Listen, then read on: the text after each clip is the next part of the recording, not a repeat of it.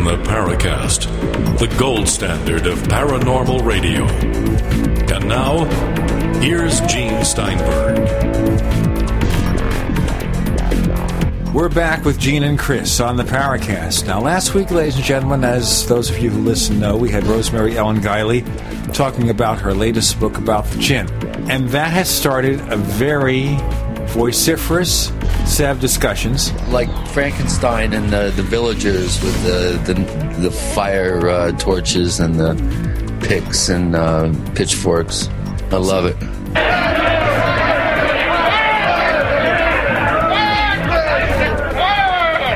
So basically, here, if the jinn turned up, we'd probably kill them. No, but the jinn would have a field day with the villagers. Okay, so let me ask you a question then. If a jinn Okay. Is being attacked by a mob of people, what do they do? Do they use their magic to defeat them? No, maybe some Clorox and an autoclave. Okay. Honestly, I have no idea what you're talking about. Yeah, that was a bad joke, Gene.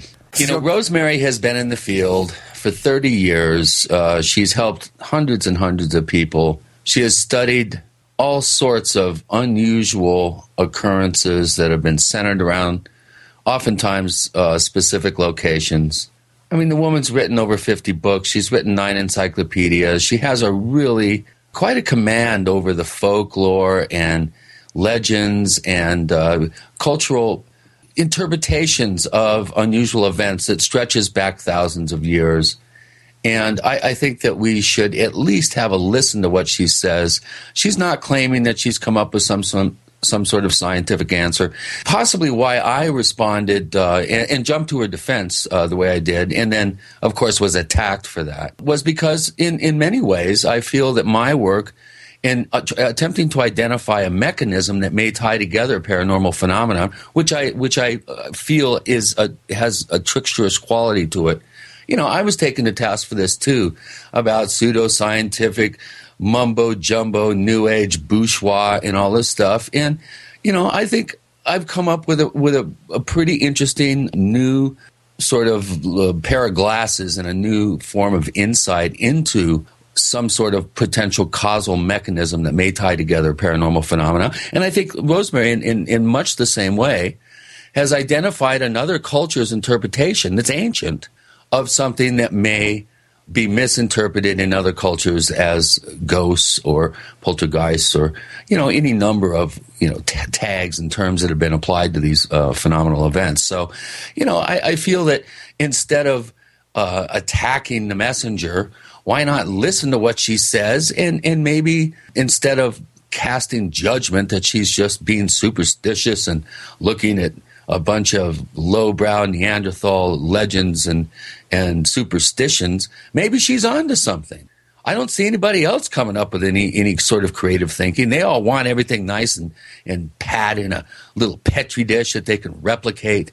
Oftentimes, breakthrough proto science, if you will, doesn't doesn't work that way. We need to identify some sort of causal mechanism or, or, or some sort of causal agent before we can then attempt to experiment with it. And I, I, I just I, I, find it very disingenuous for for our foreign posters to be so um, passive aggressive in their in their attacks. It, it it doesn't serve the progress of this field any good, and it just ticks off me, the moderator. And if I want to get into a flaming war, then all I have to do is bring up a couple of topics and duck and cover. You know, so I'm off my soapbox now. Gene, what do you think about it? Well, I think part of the problem is when you're dealing with something like this, a lot of people are looking for nuts and bolts.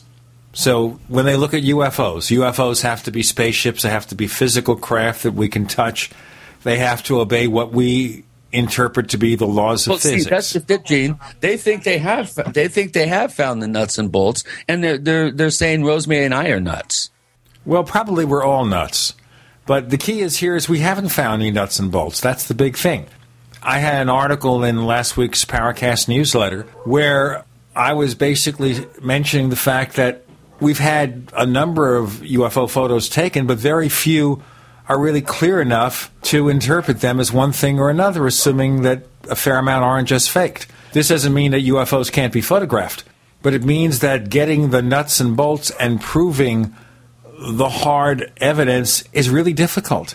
We haven't been able to do it so far. And if we just restrict ourselves to one possible solution, and some people very early on decided that UFOs were spaceships, couldn't be anything else. If we look for the simple solution, which you think spaceships, how could that be simple? But based on what we know about astronomy now, it's probably fairly simple.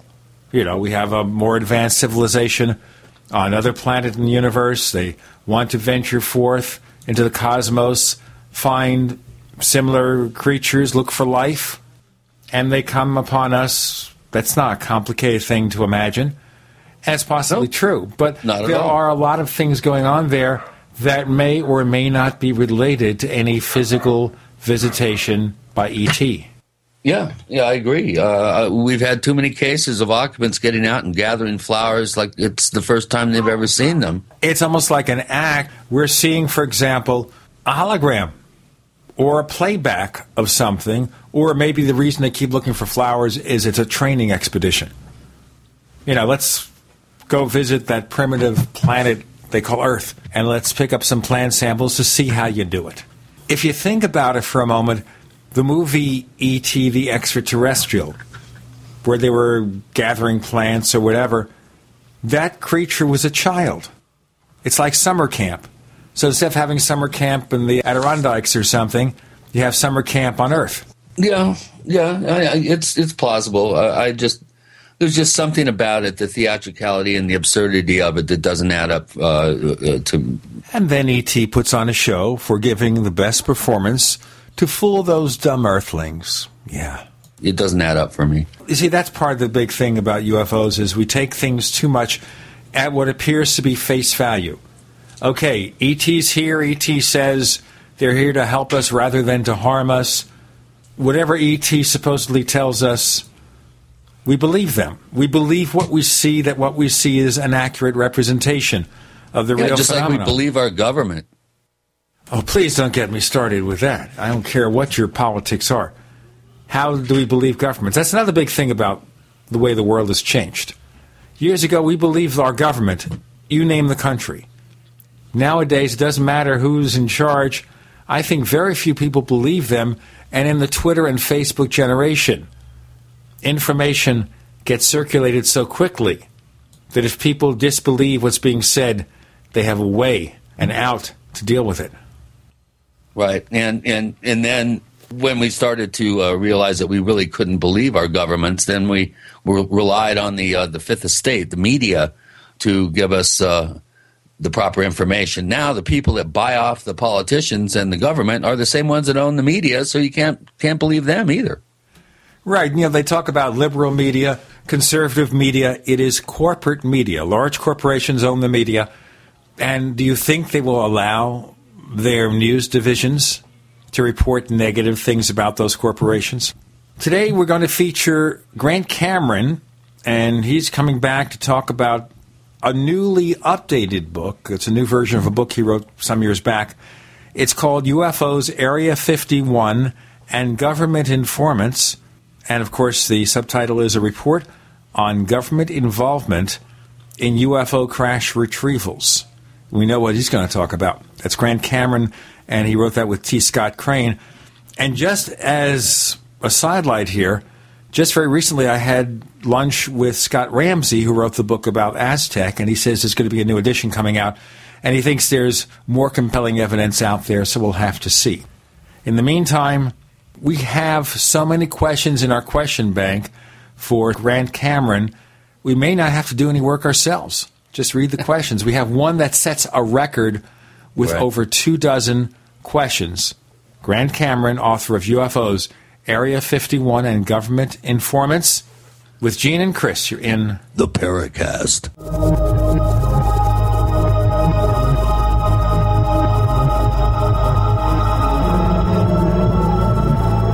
Neighbors, you know what I believe? I believe that successful teamwork is a foundation for successful business. And when you meet face to face, well, of course, you work more effectively. But with clients and coworkers spread out across the globe and on the go, coming together can be impossible. which is why I use GoToMeeting with HD Faces. It's the powerful and simple way to meet and collaborate online. With GoToMeeting, it takes just a click to share your screen and work on your documents in real time. And with a webcam, you can see everyone in HD video. Try GoToMeeting free for 30 days. Don't wait for this special offer. Visit gotomeeting.com, click on the try it free button. Use the promo code podcast. Be sure to use the promo code podcast. That's GoToMeeting. Because remember, neighbors, meeting is indeed believing. Have you ever felt like the United States government knows way too much about your financial affairs? I continue to hear stories about property seizures, frozen bank accounts, confiscation of stocks and bonds.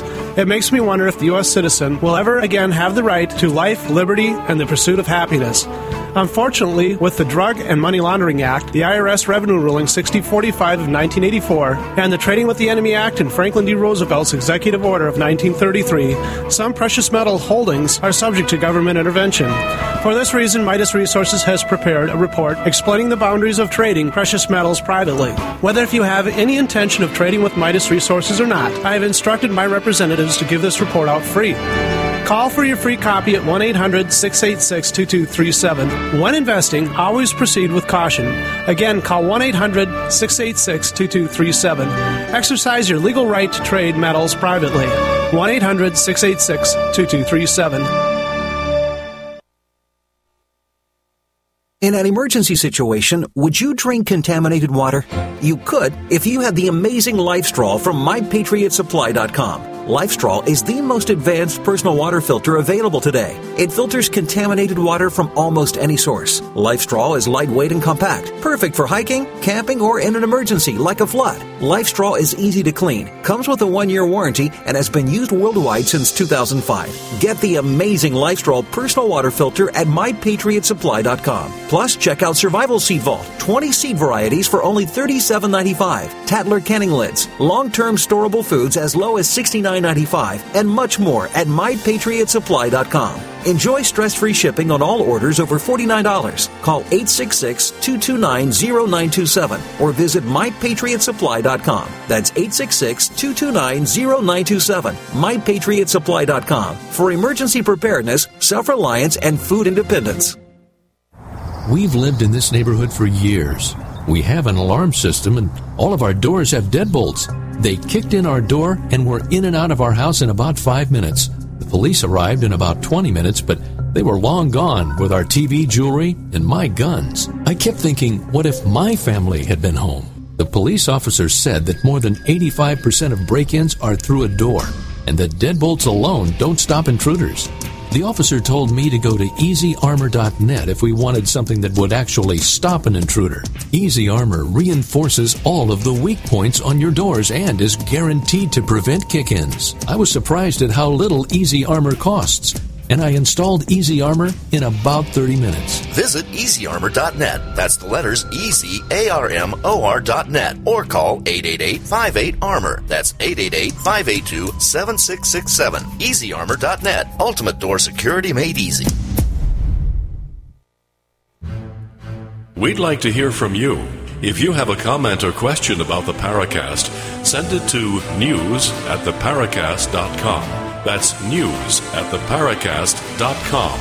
And don't forget to visit our famous Paracast community forums at forum.theparacast.com. Joining us on the Paracast this week is Grant Cameron. He and T. Scott Crain wrote a book called UFOs, Area 51, and Government Informants, subtitled A Report on Government Involvement in UFO Crash Retrievals. Grant, welcome back to the Paracast. And the first question I'd have here is this book is evidently an update to a previous book. Can you tell us a little bit about the previous book and what do you think has changed very briefly? We'll get into more details as we go along. Okay, Gene. Uh, basically, the book I think was published in 1990, 1991. What has basically changed in the book is uh, was an, sort of mostly an update to material that was in the book. We in the original book we had the Area 51 story, we had the uh, the Canadian government story, the Eric Walker president of Penn State University story. We had all that, And what happened was it had been published by MUFON. It was the first book published by MUFON. And basically, unless you were a member of MUFON, you couldn't buy the book. It wasn't in bookstores. There was no such thing as Amazon.com, stuff like that. So it, were, it, it had its 1,000 run, and that was basically it and uh, nobody really heard the story. What happened was that Richard Dolan, when he was putting out his uh, UFOs and National Security Part 2, had used some of the material in the book. He had gone through it and had put in the Canadian stuff and the Eric Walker stuff. Thought it was fairly good and came to me and basically said, "Could we do a, a, an update and publish the book again?" He thought there was some stuff in there that people should be, be notified of. What was taken out was the South African crash, which has always been very controversial. We had it in the original book. Uh, we took that out because I added about 100 pages based on new material related to MJ12, Bill Moore, all, all that sort of stuff. And so we pulled that and we changed the name of the book from, it used to be called UFOs MJ12 and the government and we took out the MJ12 not because it wasn't significant, because I did add quite a bit of material in MJ12, but because it, the book was now sort of a book that was going onto Amazon.com to the public, and 99.9% of the people in the public really wouldn't know what MJ12 was and probably couldn't care less. Well, okay, but you added 100 pages about MJ12, so certainly you care a lot about the subject.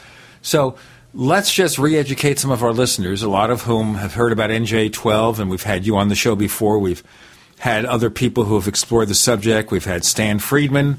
We've had people who do not believe in MJ12 as being real, such as Kevin Randle. So, very briefly, tell our listeners once again what MJ12 is, and then let's go into that 100 pages of new material. Okay, basically, MJ12 is the rumored control group. Supposedly, according to the documents that were released in the mid 1980s and officially released in 1987, it refers to a group that was started by President Truman, a group of 12 people who were sort of like scientific, military type people who control the information on UFOs. It's basically, uh, the name's probably been changed, but it was a group started in 1947, and they are the guys who run the whole show. Who were these people? Uh, originally, it was uh, people like uh, Vannevar Bush, who uh, we always say is a significant gain, name, who was the uh, science advisor to President Roosevelt, who was sort of the technological czar during World War II for all the military developments uh, like the atomic bomb, proximity fuse, uh, you know, jet engine, all the stuff that was developed during World War II. Uh, he was one of the key people on there. You had people uh, like various scientists. The one that was uh, controversial was uh, Menzel, who was the great skeptic, UFO skeptic. His name appeared on there. And w- when I when I reviewed it, I say it really I, I and, and, there's a lot of controversy about this. I say basically the documents are all still phony. Uh, they're not real documents, but they are very significant documents in that what they're doing is trying to tell us a story. So the names on there really, I haven't really put too much significance in them. I, am more interested in all the documents as a whole because when you come right down to it, there's not just uh, the MJ12 document, which was released by Bill Moore, Jaime Shandera, and Stanton Friedman in 1987, there are actually about 4,000 pages of uh, MJ12 style documents, which indicates that this is an organization releasing this material. It's not uh, Bill Moore hosting it, it's not Richard Doty ho- hosting it. This is an operation of some sort to try to get something out to the public.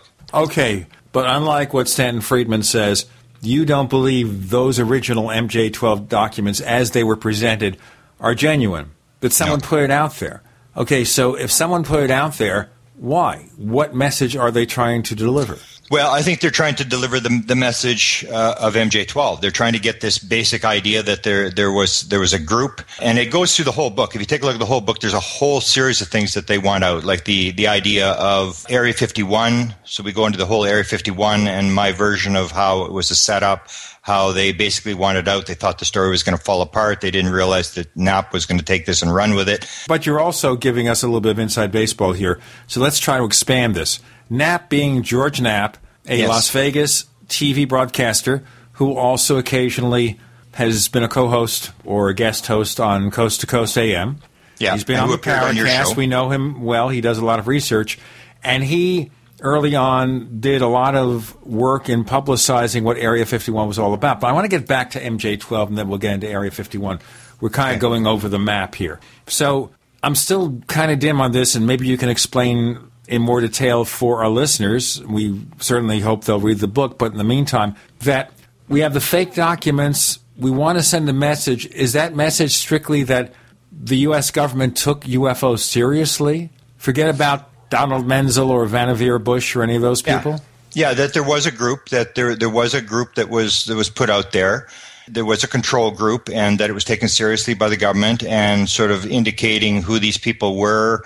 The basic core of the thing is true. The reason I say that the original MJ12 document is is is not accurate, I used to think that it it might have been accurate, was the fact that I now believe the evidence indicates there was a live alien at Roswell, and the basic original document talks about Roswell, and it talks about four dead aliens. So I I would say that that's inaccurate. So, but basically, what it is is it comes down to Bill Moore, and Bill Moore is the guy who released the MJ12 document, who sort of was so the the sort of the puppet master of this whole organization. And the story goes back to his encounter.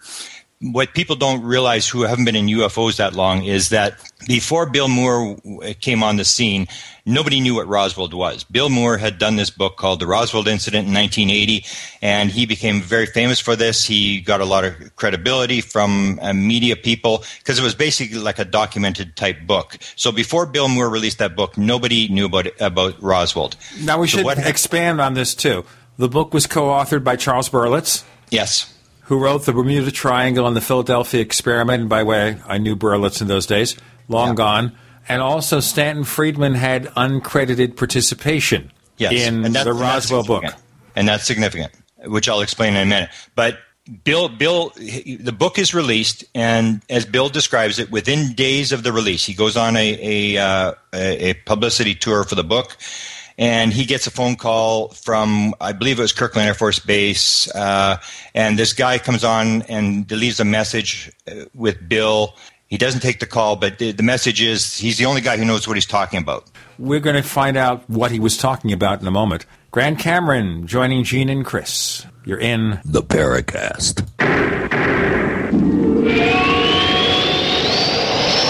The GCN Radio Network, providing the world with hard hitting talk radio. GCN.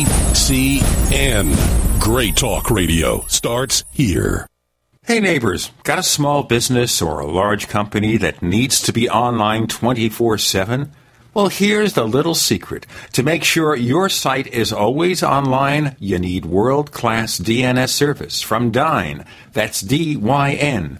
For years, Dyn has been helping companies ranging from the scrappy young startup to the giant media moguls of the world with making sure websites are fast and always available and that your emails are getting delivered. DYN. Get faster internet by using Dyn for DNS. Visit dyn.com slash podcast 30. Fill out the contact form or start shopping right away and save 30% by using the promo code podcast30 at checkout. Again, visit dyn.com, that's D-Y-N.com slash podcast30. Check them out today. What's safer and cheaper than prescription drugs? Glad you asked. The answer is Renovation Teas. Herbal remedies are much safer and much cheaper than prescription drugs. Taste great, and most importantly, herbal teas are effective and non addictive. Renovation Tea is especially unique, and here's why. We spent years researching herbs and their beneficial properties. Renovation Teas uses only 100% organic, fair trade herbs. Our teas are blended towards specific ailments and health conditions such as diabetes, blood pressure, anxiety, libido, detox, and much more. All renovation teas are formulated and hand filled in Arkansas. Take care of yourself naturally, the way Mother Nature intended. Order renovation teas at renovationtea.com or call 870 784 3121. That's 870 784 3121. Renovation Teas. Renovate your health one bag at a time. Are you still a traditional smoker? Now experience a new lifestyle and try vaping with e-cigarettes by LeCig. Imagine no ashes, stains, nasty smell, or coughing and hacking. With LeCig e-cigarettes revolutionary microelectronic technology, rechargeable battery, and unique replaceable cartridge, you'll get all the benefits and satisfaction of smoking without the hazards. Choose your taste from a wide variety of our new American-made Vaporeon e-liquids at LeCig.com. And LeCig smokes the competition by serving thousands of worldwide customers with real people customer service, fast, free, same-day shipping, and a 30 day warranty and satisfaction guarantee. So are you ready for a new vaping lifestyle? Then call 870-518-4307. That's 870-518-4307. Or visit LeCig.com, spelled L-E-C-I-G.com. LeCig e-cigarettes for today's modern smoker. Weakened by GMOs, stressed out about money, and blasted by the electric environment. Hi, I'm Pastor Jenny, and that was the state I was in back in 2010. Then I learned about RNA drops. I learned that 97% of my DNA that scientists have called junk is actually packed with millions of gene switches that play a critical role in controlling how my cells, organs, and other tissues behave. I learned I don't have to put up with disease, decay, or decline like I'd been conditioned to believe. I began taking RNA drops, a 100% natural formula designed to turn on those switches and provide me with amazing health and joy. Learn more about RNA drops and order a free sample today. Visit rnafreesample.com. That's rnafreesample.com or call toll free 888 577 3703. Pay only shipping and handling for a free 30 day supply of RNA drops. Get the information you need and the health you want at rnafreesample.com. Hi, this is Don Ecker, and you are tuned into the Paracast. Let me tell you what, you're going to hear stuff here that you probably won't hear anywhere else. Hear that, George Snorri? The book is UFOs Area 51 and Government Informants. It's a reworking of an older book that goes back over 20 years. The guest is Grant Cameron. And now we're talking about William Moore, was the co author of the Roswell book that Charles Berlitz participated in, the first major Roswell book that brought everything to public attention. He's on the first publicity tour, and he gets a call from someone. Tell us more. So he gets the first call. He ignores the first call. The first call basically says you're the only guy that knows what you're talking about. He continues the book tour. A couple days later, he gets a phone call again. At the end of the show, there's a phone call comes in, and they say, "Do you want to take this phone call?" And it's from Offutt Air Force Base in uh, in the Midwest. So Bill takes the phone call. It's the same message. You're the only guy who knows what you're talking about. We'd like to have a meeting. So Bill arranges this meeting. He meets with this guy who later would become known as the Falcon and there are two Falcons. This is the the sort of the high level CIA guy who's uh, in charge of this this operation. He meets with Bill Moore and he says a very critical thing. He says to Bill Moore, he says, "I represent a group of high level government people." And we want the policies changed regarding UFOs, and we're willing to help you. And then the key is, he said, we're willing to help you without breaking the law. And that's why I say all the documents have to be phony because you, if, whether you're the president, and last year they went after Obama for uh, leaking classified material related to the drones and the, the hacking of the computers uh, with the Iranian nuclear program. If they can go after the president for cl- releasing classified material, the same thing's going to happen with anybody else. You release classified material, you're, you're going to jail. So basically, what they're doing is they're releasing material the original MJ Tall document and all the rest of it is they're releasing very important material, but what you do is you fictionalize it. The same as if you're a CIA agent and you want to tell the story of how you saved America from imminent danger or whatever. They say you can write up your story. What you got to do is you got to take the classified material out. You got to change the dates. You got to change the names. You got to fictionalize the whole thing and then you can release your material. So that's what I believe they're doing based upon what Bill Moore had originally said. And Bill Moore's original situation was he was this very prominent author who just just released this very prominent book. He gets this approach. He, he gets two two names. He gets the, the Condor and the Falcon, and what he does is he goes and he runs this through the head of news at uh, CBS in Los Angeles, and this guy vets these two guys. And so Bill Moore, when later when he's defending what he did, said, "I did what any Re- researcher worth his salt would have done. I was approached by these two these high level people. I checked their credentials. It showed that they were who they claimed to be, they wanted to help me. And I think anybody would do the same thing I did. And basically what he did is he stepped into the, the world of, of the government classified material and they started to feed him material. Now, what's significant that comes up is that in 1981, after he makes his contact with the Falcon and he starts receiving all this material, he states that the material is coming in so fast and so furious that he needs a partner. Now, as you pointed out before, Stanton Friedman had helped him with the Roswell story. And Stanton Friedman probably was the most prominent researcher at that time, as he is now. Very long, long career, very respected. But does he go to Stanton Friedman to get him to help with this all this material that's coming in in June of 1981. No, he goes to Jaime Shandera, and in the UFO community, all the years we always wondered a number of questions. Why did the original document, the MJ12 document, arrive in Jaime Shandera's mailbox? Why didn't it go to Bill Moore? And why did he, Bill Moore not pick Stanton Friedman to help him uncover all this material? Why did he go to Jaime Shandera, who was supposedly a, a producer, a TV producer, film producer in Los Angeles, who had no background in UFOs at all? Now, in an interview in 2004, Bill Moore did with Greg Bishop, who was one of the few people he talked to after he left the field. Greg Bishop has a radio show in Los Angeles. He told uh, Bishop on this show that the reason that Jaime that Jaime had a CIA background, that Jaime had worked uh, for the CIA on some various problems and issues and stuff like that.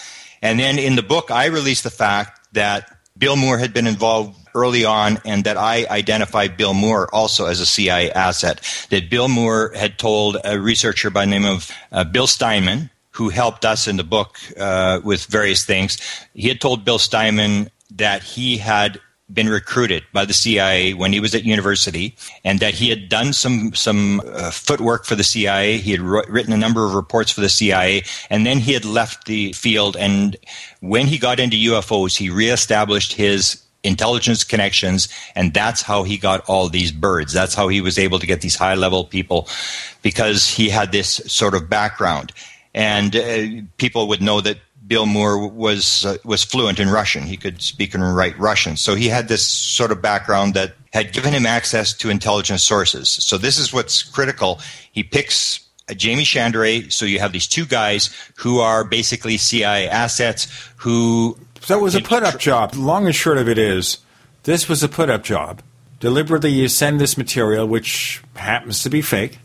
And if we look at it today, though, if I ask Stanton Friedman today, yeah, Stan, I've known Stan for 30 years, over 30, 40 years, yeah. whatever.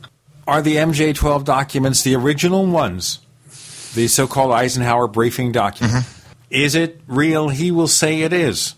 Yeah, he'll say there's three real ones, and the hundred other hundred documents that Bill and Ryan and Bob Wood got are all phony. Explain who Ryan is.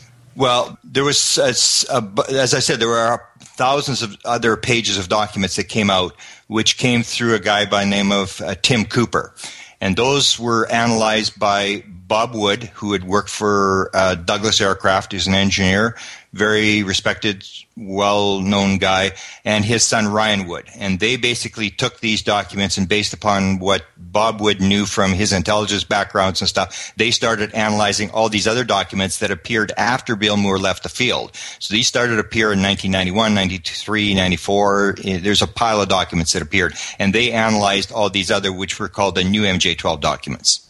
And Stanton would say those are all phony, but the three that he got are real. Same as now Robert Collins is making the statement saying that Bob Wood had determined that 80% of the new MJ12 documents were real, which begs the, the question if you've got friends inside the government who are giving you uh, real documents.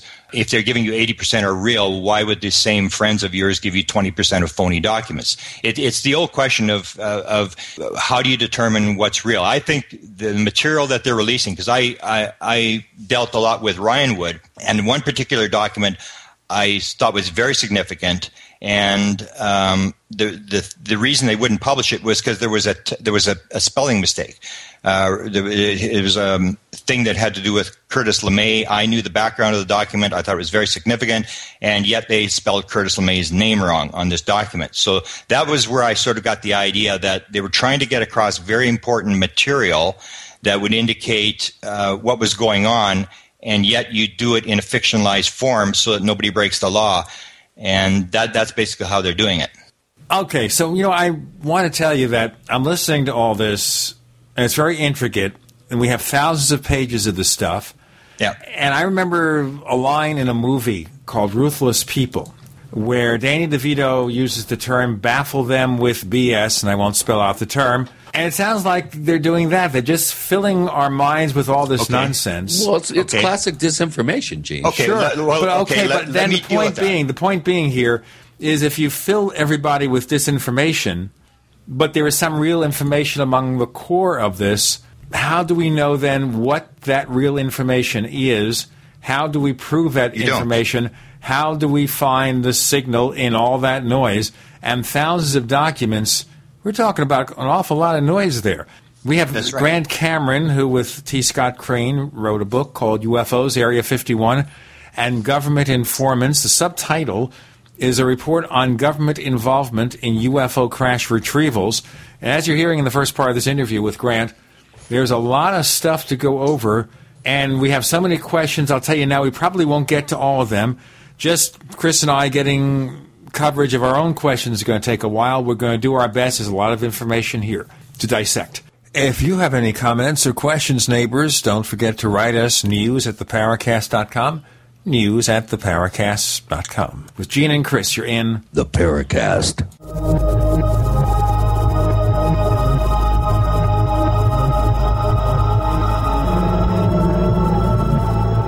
America's number one source for independent talk radio for over a decade. We are the GCN Radio Network. Is there a secret UFO agenda? Do strange creatures from the darkest corners of the mind roam the earth? Is there evidence for mind control, time travel, or devious government conspiracies? Find out the inside scoop on the latest conspiracies, paranormal activity, and Fortean phenomena when you subscribe to Tim Beckley's Conspiracy Journal. It's jam packed with stories, special book and DVD promotions, and the best news, it's absolutely free, sent right to your mailbox. Plus, a bonus free email newsletter sent out every Friday. Simply send an email with your name and address to Mr. UFO at webtv.net.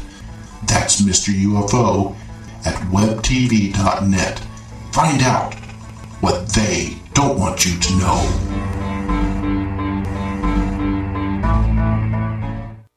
You've heard about our MRE smorgasbord. Now, Long Life Food Depot introduces the most unique, safe, and longest lasting way to stash emergency food the Eat Pod. Most survival food products recommend an ideal storage environment, including low temps, low moisture, and low oxygen. If you're storing in a basement, too humid, garages and attics, too hot. But the waterproof, double walled, high density polyethylene patent pending Eat Pod is a unique rollaway food bunker that creates the perfect conditions, can be buried up to 30 feet, and can keep your survival food supply safe, secure, dry, and virtually undetectable for 25 years or more. Get full details on the Eat Pod at eatpod.com, spelled E A T P O D.com, or call 800 601 2833. That's 800 601 2833. The Eat Pod from Long Life Food Depot. Since 1983, sending real food to your real future.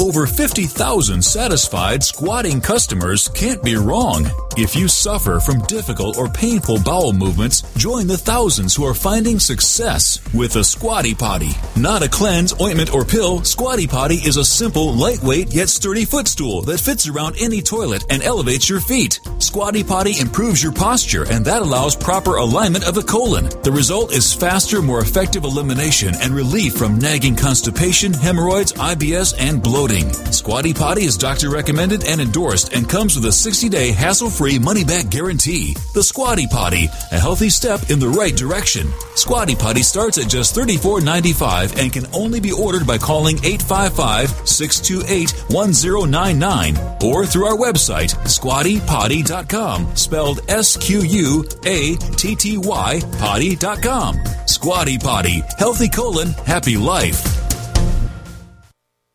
Hello? Congratulations. For what? For losing all that weight. How'd you do it so fast? ASAP. ASAP what? What's that mean? Are you ready to get as skinny as possible, as soon as possible, as simple as possible, and as sexy as possible? I'm listening. Then get with the ASAP program. It's real and it works. No smooth talk, no slick advertising, and no exaggerated claims of success. I've got to know more. Welcome to ASAP, as slim as possible. Whether you have 10, 20, or 50 pounds to lose, ASAP is your weight loss answer. ASAP targets the abnormal fat reserves and makes them available to be burned as fuel and contains no caffeine or hormones. Order ASAP at wholesale prices or join the team to share the business with others. Visit GCNteam.com or call 877-878-4203. GCNteam.com or call 877-878-4203. Lose weight and look great with ASAP, as slim as possible.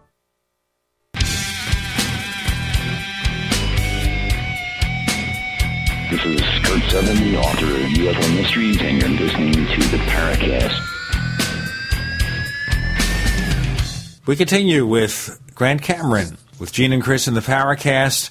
And now let's focus on the disinformation. So we're being inundated with all this junk, in the midst of which is some real stuff. So now, Okay. how do we figure out what the real stuff is and separate it from all the junk? Um, well, it, that's that's a problem. Let, let me uh, address the, the disinformation because I say it's different. I say it's information covered with disinformation. Uh, let me give you two examples. Jacques Vallée talks about this. He said, you know, something really doesn't make much sense here.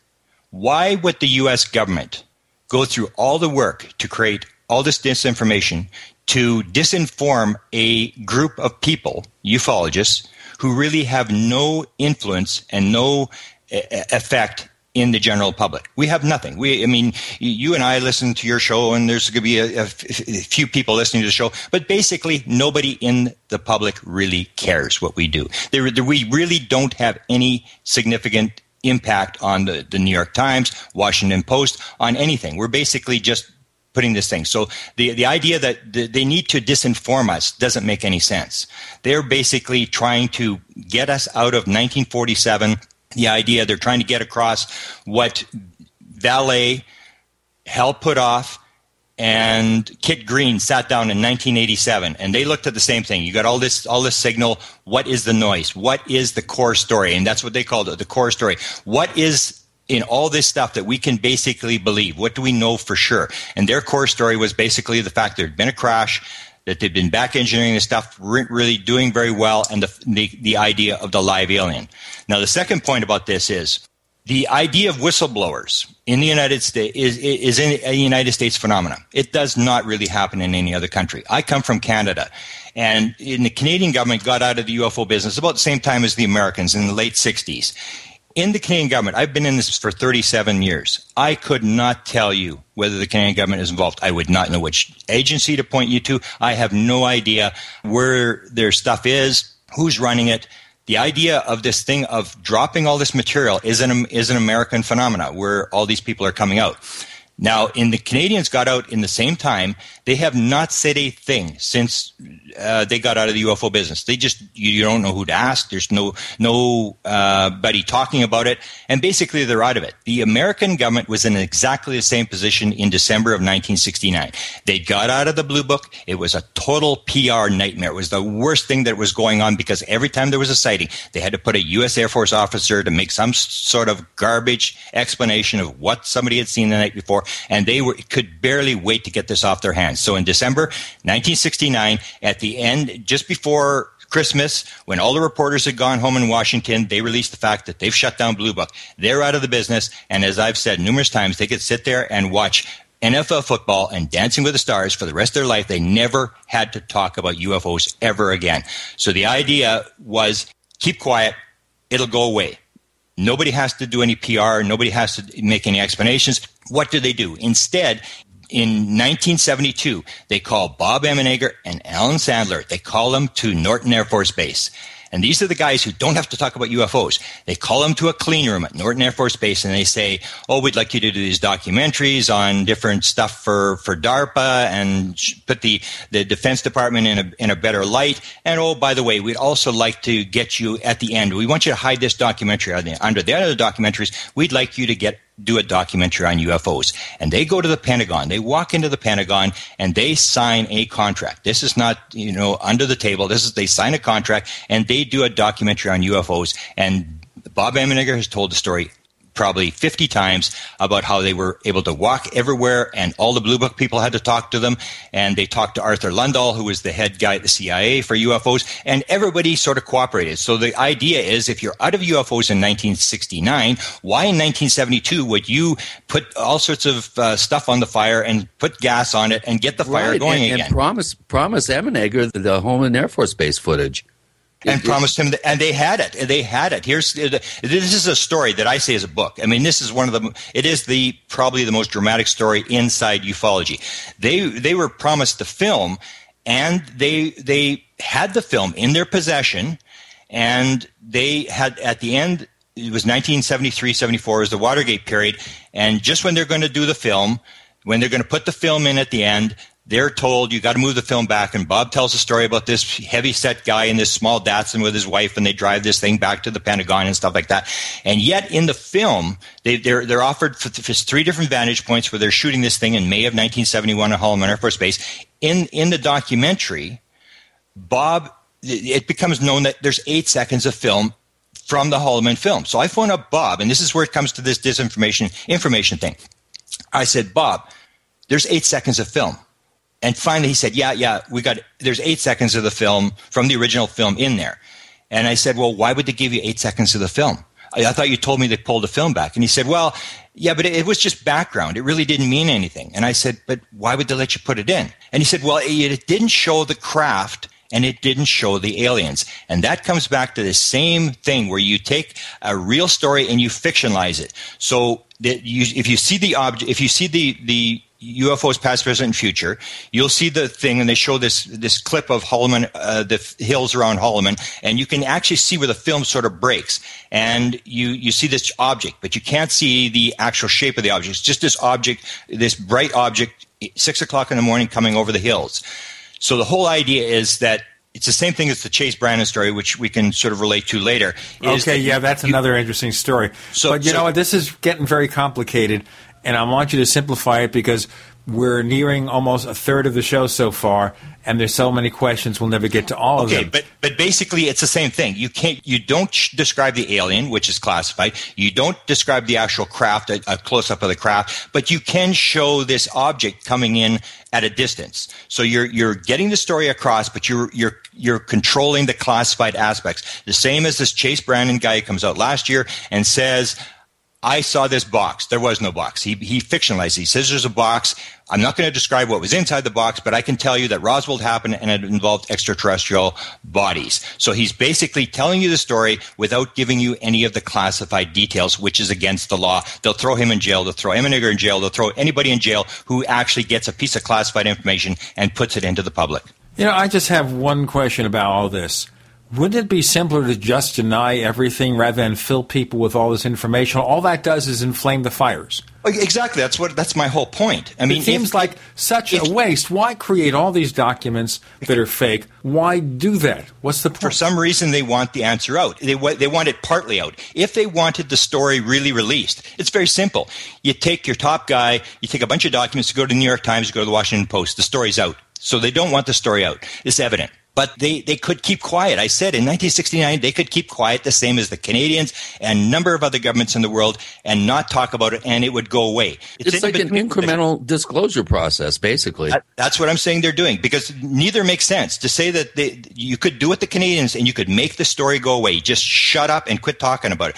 And, and I, I spend a lot of my time talking about Ronald Pandolfi and Kit Green and Arthur Lundahl, these guys from the CIA, top guys in the CIA who have been interacting with the UFO community community since 1954, dropping stuff into the UFO community. In fact, Bob Emenegger tells the story about the dealing with Arthur Lundahl, who was the, the original guy and how he was given this story about the, the CIA channeling an alien in 1959. And he gets the whole story. The CIA gives him the whole story. And then he says to Arthur Lundahl, can you come on camera and t- describe this? And he said, you don't understand, Bob. I'm on duty. I can't go on camera. So they get Robert Friend, the former head of Blue Book, and he goes on camera and describes the story about the CIA channeling an alien. So why would they give you that story to put in a documentary in the mid 1970s? It's a between thing. It's not that they don't want it completely out. They don't want to spill the milk because once you spill the milk, then you lose the classified material and you can't put the milk back in the, in the glass. They want this half position where they're sort of getting the story out. They're sort of, it's almost like the bin Laden thing. I mean, the bin Laden gets killed. Within 24 hours, there's two different stories. Nobody knows really what happened there. All we know is that they got bin Laden and they, they put out all these different types of stories. It's, you know, it's a Black Hawk helicopter and then they got pictures of the stealth and, and you got all these different channels of, of information that throw people off to what the actual truth is, but the, the basic core story is getting out. Huh. I'm exhausted. your, your, your tax dollars at work, Gene. Speak for I, yourself. Okay. I, well, I if I made enough money to good. pay a lot of tax dollars, I'd worry about it. But this is true with almost everything. We're spending a lot of money on this ridiculous exercise in supposedly educating people about UFOs and what's really going on here. But no, we don't want to do that because the official posture on the part of the U.S. government is that UFOs aren't real. They're conventional objects or phenomena. So what's the point of all this? The mind boggles. But, you know, we should begin, now that we've covered some of the disinformation stuff, to look into the actual crash retrievals themselves to see where they pass muster. The book is UFOs Area 51 and Government Informants. Grant Cameron and T. Scott Crain wrote the book. With Gene and Chris, you're in The Paracast.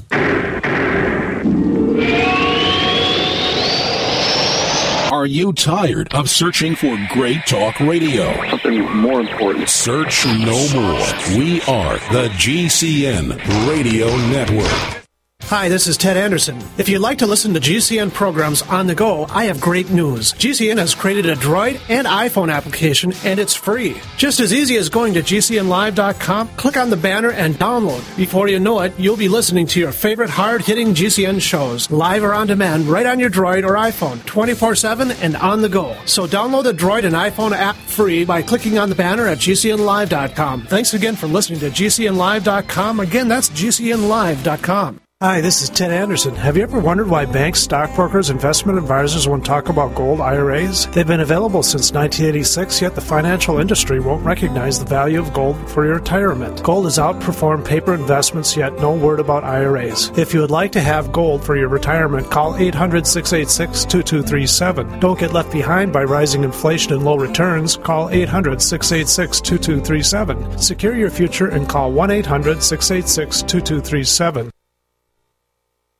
We all know that Berkey Water Purification Systems are the most trusted name in water filtration. As an authorized Berkey dealer for over six years and serving thousands of satisfied customers, the Berkey Guy offers amazing specials for Berkey water filtration systems. The Berkey Light systems include a set of self-sterilizing and recleanable black purification elements that purify water by removing chlorine, pathogenic bacteria, cysts, and parasites to non-detectable levels and remove harmful chemicals such as herbicides and pesticides. Order the Berkey Light system system today, complete with two Black Berkey elements for only $231, and the Berkey Guy will ship your order free of charge. With the purchase of a Berkey Light, the Berkey Guy is also offering a set of fluoride and arsenic filters for only $39.99. That's over 30% off the retail price. Call the Berkey Guy at 1 877 886 3653. That's 1 877 886 3653. Or order online at goberkey.com. That's goberkey.com today.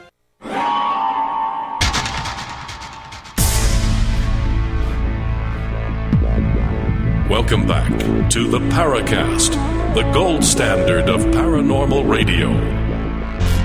And now, here's Gene Steinberg.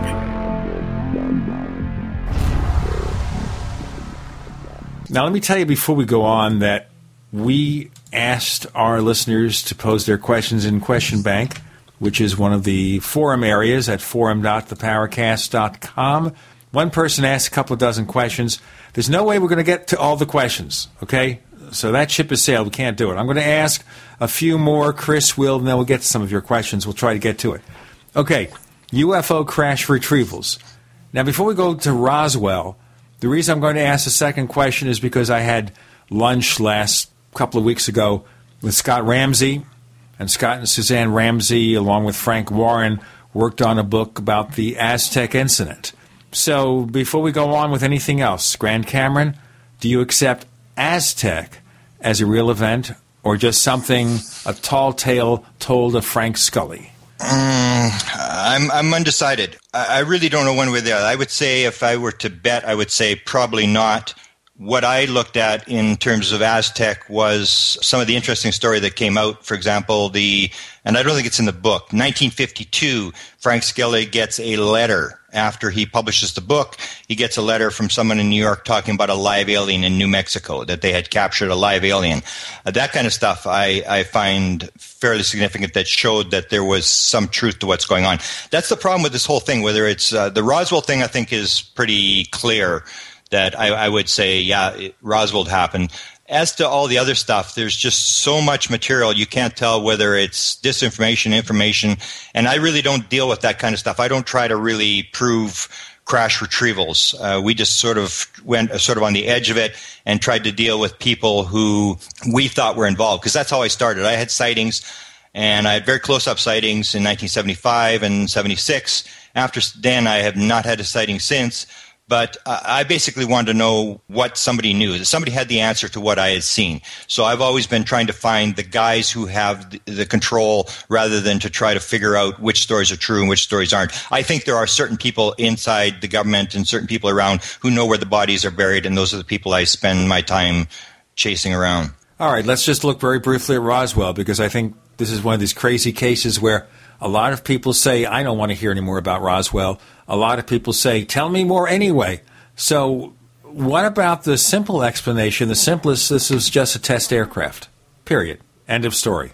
A test aircraft. Well, I mean, I, th- I, think there's 600 witnesses, and I think the vast majority of the people are talking about one thing. I don't think there's really, of those 600 witnesses or whatever it is, talk, people talking about mogul balloons or uh, test aircrafts. I think you just take the weight of the evidence of the people that the vast majority of people are talking about something that w- that was probably extraterrestrial, and I think importantly involved a live alien. All right. Why, even if you have 600 people telling you, why assume it wasn't a test aircraft?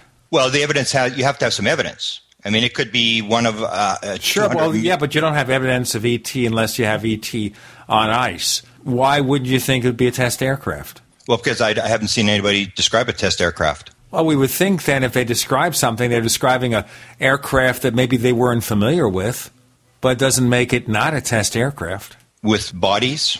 Okay, that's one where it's disputed, but do we assume then that we're accurate about the live alien? Because that is where obviously things diverge. Well, I think if you've got up to 12 cases of people describing a live alien, I think there's, it looks pretty good that there probably was a live alien. I, I, I, look at things very simply that, you know, you take a look at what people say. And if, if people are saying one thing, you sort of you take that as your working hypotheses. It may not in the end be true, but I mean, it seems to be more and more people describing one thing and nobody describing test aircraft and nobody describing mogul well, balloon. And I mean, those are possibilities, but you have to have some evidence. You can't just well, are you throw, familiar the, throw with it out. Uh, Joseph Farrell? Uh, I mean, he's come up with quite a bit of interesting. Uh, documentation, and uh, he's kind of uh, kind of drawn lines between the dots there a little bit that does support some sort of terrestrial craft uh, as a possibility uh, to explain the Roswell incident. No, I haven't studied that. I mean, I can look at it and see, but uh, right now I haven't seen.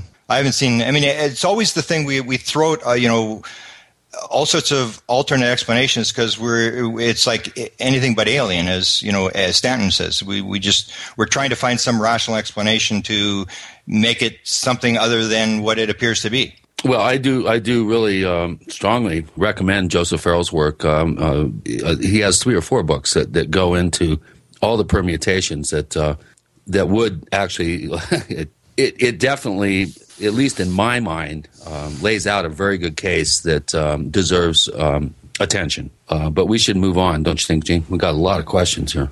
Indeed, I just wanted to cover that very briefly. But okay, crash retrievals in general, other than Roswell, since you're not accepting the possibility at this point that maybe Aztec involved in anything, is there any other crash retrieval of note that we have to seriously consider? I think you look at uh, you look at what I presented in the book that in 1950 the Canadian the Canadians went to the Americans. They went to the Canadian embassy in Washington D.C. Uh, Frank Scully's book on the crash at Aztec had come out, and uh, Major Keyhoe's book on UFOs had come out, and the Canadians made inquiries through the military attaché at the Canadian embassy asking American officials, "Is this for real?" It's one of the only respected top secret documents in the U- UFO world. The Canadian government does not deny this is not a top secret document. It is not a legitimate document. It is not what we say it is. And in that document, the Canadians are told through the, the military attache, flying saucers exist. It's the most highly classified subject in the United States. It's of tremendous significance, and a group headed by Vannevar Bush is running the show.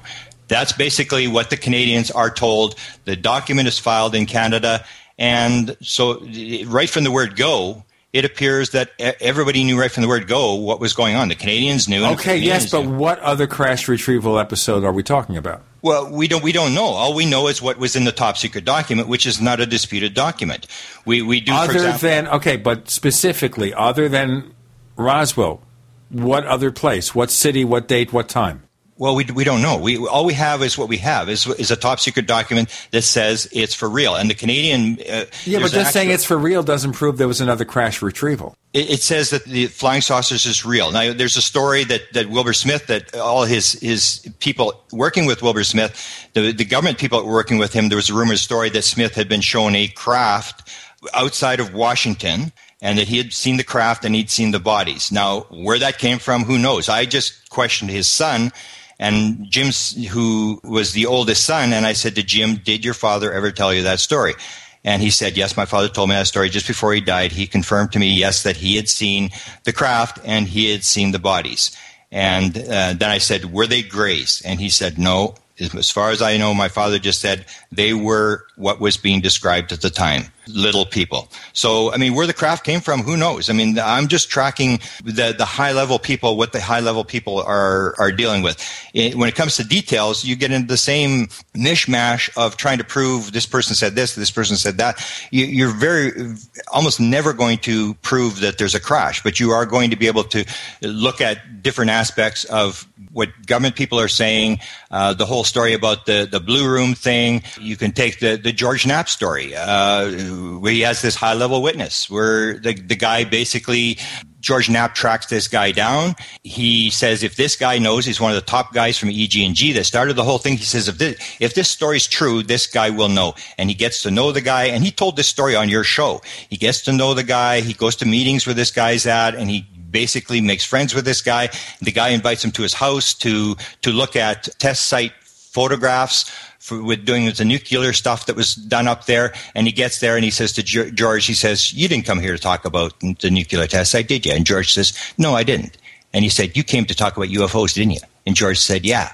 And George said it took six months. Meetings in the morning, breakfast meetings, lunch meetings. He wasn't allowed to take notes. He wasn't allowed to tape. He'd run out of the meetings and write down what this guy had said. And basically, and this comes to George Knapp's respectability and his reputation in the UFO field, the guy said, yes, it's all true. Absolutely all true. Back engineering the crafts. And then George says, what, you're back engineering this stuff?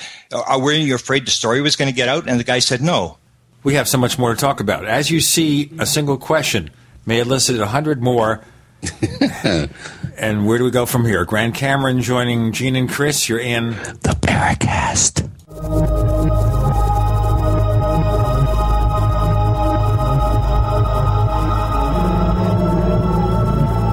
Attack of the Rockoids has been well received by critics and readers alike. It's a thrill a minute story you'll never forget. A former U.S. military intelligence officer is haunted by intense dreams about a beautiful woman pleading for his help after a terrible battle in outer space. But the dreams turn out to be true and thrust him into a telepathic love affair with a woman whose faraway planet is intent on destroying the Earth. And now the gripping tale continues in The Coming of the Protectors. It's the second book of the Rockoids trilogy, a galaxy spanning adventure that pits our hapless heroes against powerful, fanatical enemies that threaten the lives of freedom loving beings everywhere. Attack of the Rockoids and The Coming of the Protectors. Classic science fiction at its best, available now. For more details, visit rockoids.com. That's R O C K O I D S dot com. On the average, Americans work between 45 to 50 years hoping to build up enough wealth to retire and live out their golden years. Unfortunately, with taxation, the rising cost of food, energy, housing, and medical, many retirees are forced to live below the poverty line. Is this a flaw free enterprise, or is our monetary unit we call the Federal Reserve Note forcing us into perpetual debt, ensuring inflation and higher taxes? These questions and more can be answered by reading G. Edward Griffin's book, The Creature from Jekyll Island. Congressman Ron Paul states it's what every American needs to know about central bank power. A gripping adventure into the secret world of international banking cartel. Hi, this is Ted Anderson. I will give a silver dollar from the early 1900s to anyone who purchases this book. Call 1 800 686 2237 and order a copy today. It's critical that the public be made aware of the system. Call and order your copy today at 1 800 686 2237. That's 1 800 686 2237. Radio advertising on GCN, the Genesis Communications Network, is simple, affordable, and reaches millions. How do we do it? Let's break it down. First, the simple part. You tell us about your business. then our expert radio copywriters write your copy. We hire professional voice talent. Hello there. I'm a professional announcer. And then produce your ad with just the right music and feel. Voila! Simple. How affordable? 60 second ads on GCN are the most affordable national radio advertising rates, period. And that brings us to reach. Millions of people listen to GCN radio programs on over 700 AM and FM and XM stations and streaming audio live. That's it. A one stop shop. Creative radio ads, very affordable rates, millions of potential customers, and customer service that can't be beat. See our current list of satisfied advertisers at gcnlive.com. Then shoot us an email advertise at gcnlive.com. For years, you've been hearing about Herbal Healer Academy and how it's remained the leader in effective, alternative, and natural medicine and education. But how can they continue to hold that title for years on end? The answer is high quality and huge selection. Just visit herbalhealer.com and shop online or request a free catalog. You're bound to find the alternative you're looking for. Did you know that Herbal Healer carries the latest, safest, and effective weight loss products? You can also count on Herbal Healer for the largest selection of safe and natural supplements just for children. And don't forget your pets. Herbal Healer even has natural mineral supplements for all your animals, including horses, cows, and birds. Take a peek at their online calendar, and you're sure to find everything you need and maybe something you didn't realize you needed. Visit herbalhealer.com and don't forget to sign up for the free Herbal Healer newsletter. herbalhealer.com, working with the power of nature. We'd like to hear from you. If you have a comment or question about the Paracast, send it to news at theparacast.com. That's news at theparacast.com. And don't forget to visit our famous Paracast community forums at forum.theparacast.com. Chris has taken on his ET voice, ladies and gentlemen.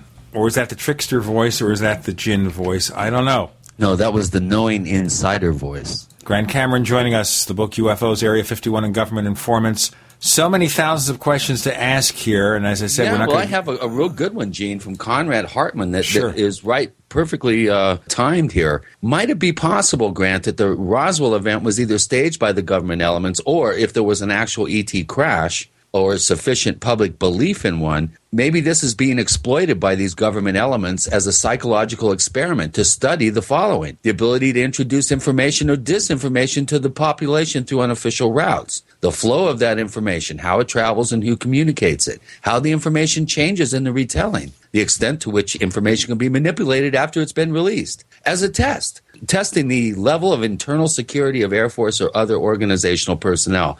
Good question. Sure, that's part of it. Sure, that they do track how people are reacting stuff. They did lots of psychological tests related to various things. Sure, that's part of it. But it still comes down to are you going to go through this whole elaborate thing for 65 years to test something that could backfire on you. The Area 51 story is an example of how it backfired, where they, they gave it to Bob Lazar. As I point out in the book, when Bob Lazar went to EG&G for the interviews, in November of 1988. The first question in the second interview is, What's your relationship to John Lear? And what do you think about him?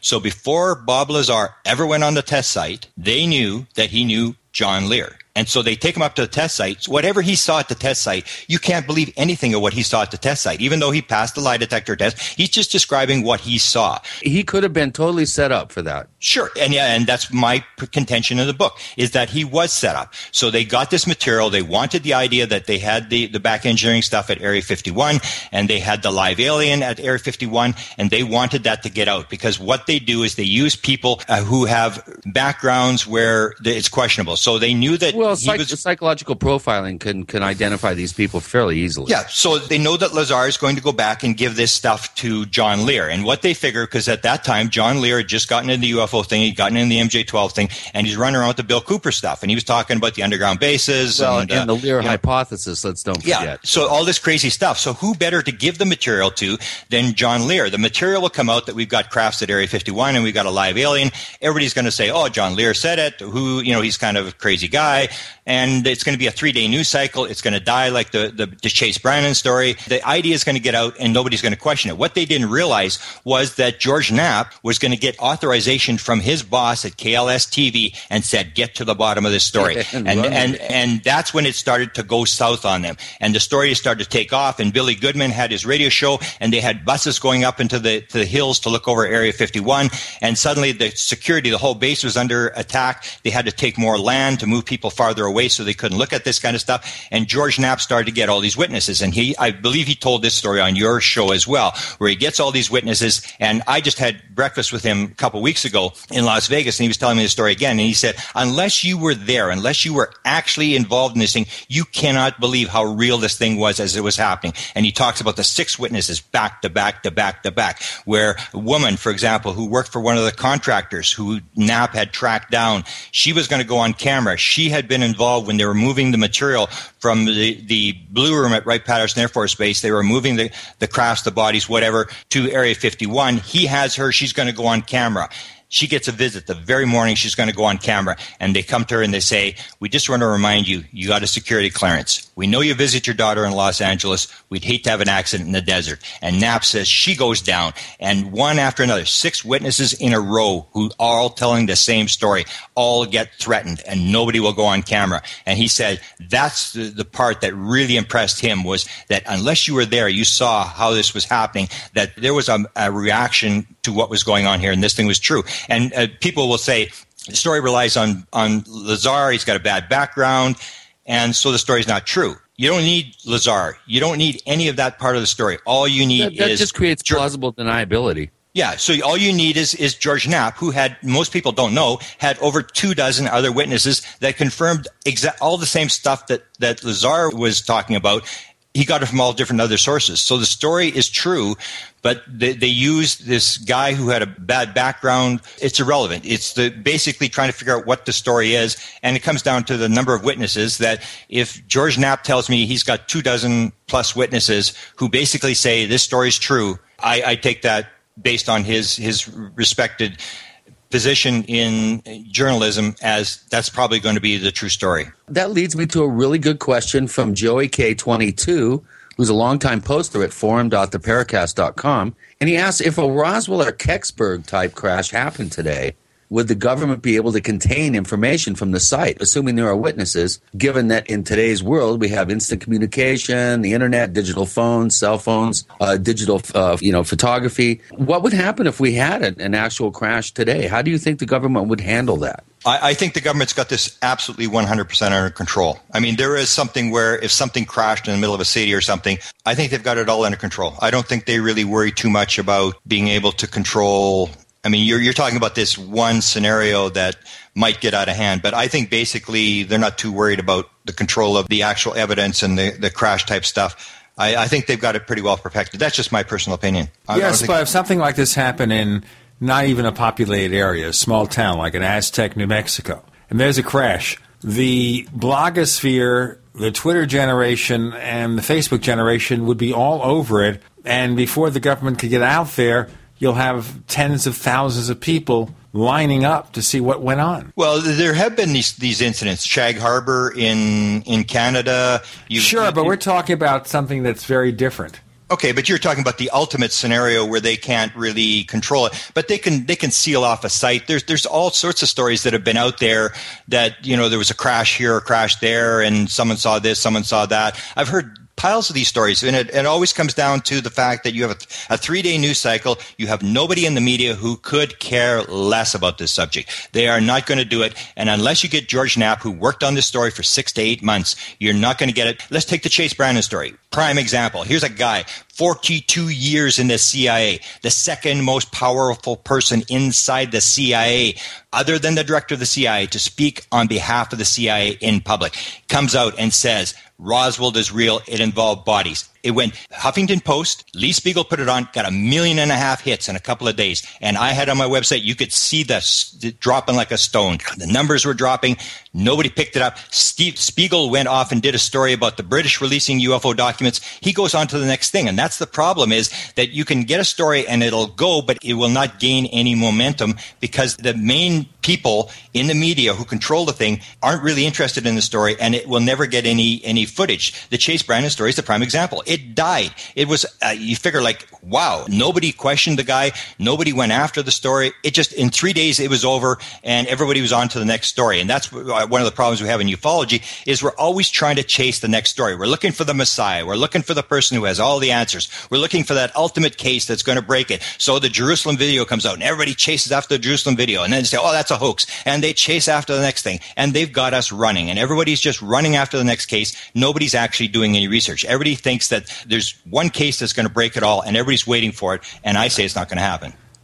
Okay. Grant Cameron joining Gene and Chris. You're in the Paracast.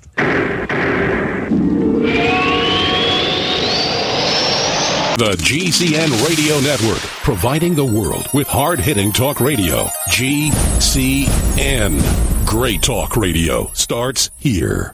Graphic Converter is the image manipulation tool for the rest of us. It does not use any database. You get full control of all your files. Want to view the images of a folder? Drag it into Graphic Converter and a powerful browser opens up to show your image files. You could use it for slideshows. You could use it to import images from digital cameras or from scanners. Need to do some image editing? You can do that too in Graphic Converter. Also print catalogs. Convert from so many formats I can't even list them. Download now to see if Graphic Converter is good for you, like one and a half million other users. Guess what? You could save money when you buy Graphic Converter. Use the coupon code Night Owl. Use the coupon code Night Owl to get a special price for Graphic Converter. Go to lemkesoft.com. That's L E M K E soft.com. Lemkesoft.com. L E M K E soft.com.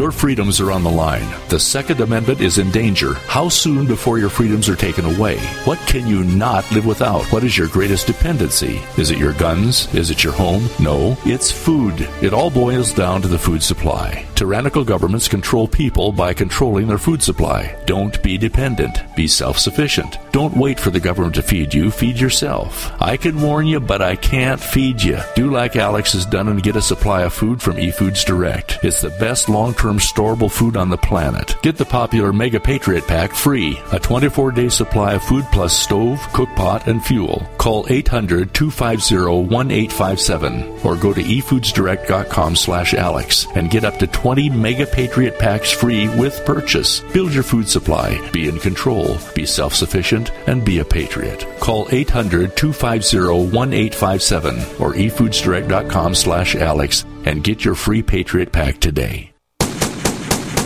Ceramic body armor is rated to stop six hits. But what about the seventh? Unlike ceramic or Kevlar, Infidel body armor is proven to take hit after hit, and it just won't quit. Reasonably priced and designed for the smart civilian prepper, Infidel stops hundreds of hits from small arms to high powered rifles. That means safety and peace of mind. Buy yours at InfidelBodyArmor.com. Spelled I N F I D E L BodyArmor.com. Infidel Body Armor just won't quit. We, the people, grow cotton, weave fabric, engrave Inc. embeds strips and fibers to protect from counterfeit and carting to a private bank, having it lent back at interest, forcing taxes to service debt. This capitalism, or was Jefferson correct when stating a central bank issuing the public currency is a greater menace to the liberties of the people than a standing army? Hi, Ted Anderson. I'm placing a silver dollar in a book explains our monetary system. Call for your copy, 800 686 2237. It's time to understand the system. Call 800 686 2237. That's 800 686 2237. Are you or someone you love struggling with stress, anxiety, or less than perfect health? Hi, this is Pastor Jenny, and as a woman of faith,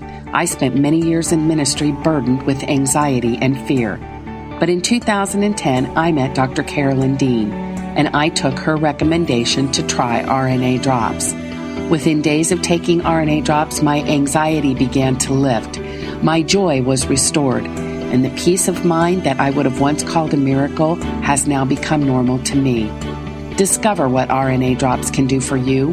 Order your free sample today at www.rnafreesample.com. That's rnafreesample.com. There, you can order a free 30 day trial size bottle of RNA drops by paying just shipping and handling. That's www.rnafreesample.com. Maybe there's a miracle waiting there for you. Hello, this is Rosemary Ellen Guiley, and you're listening to the Paracast, the gold standard of paranormal radio.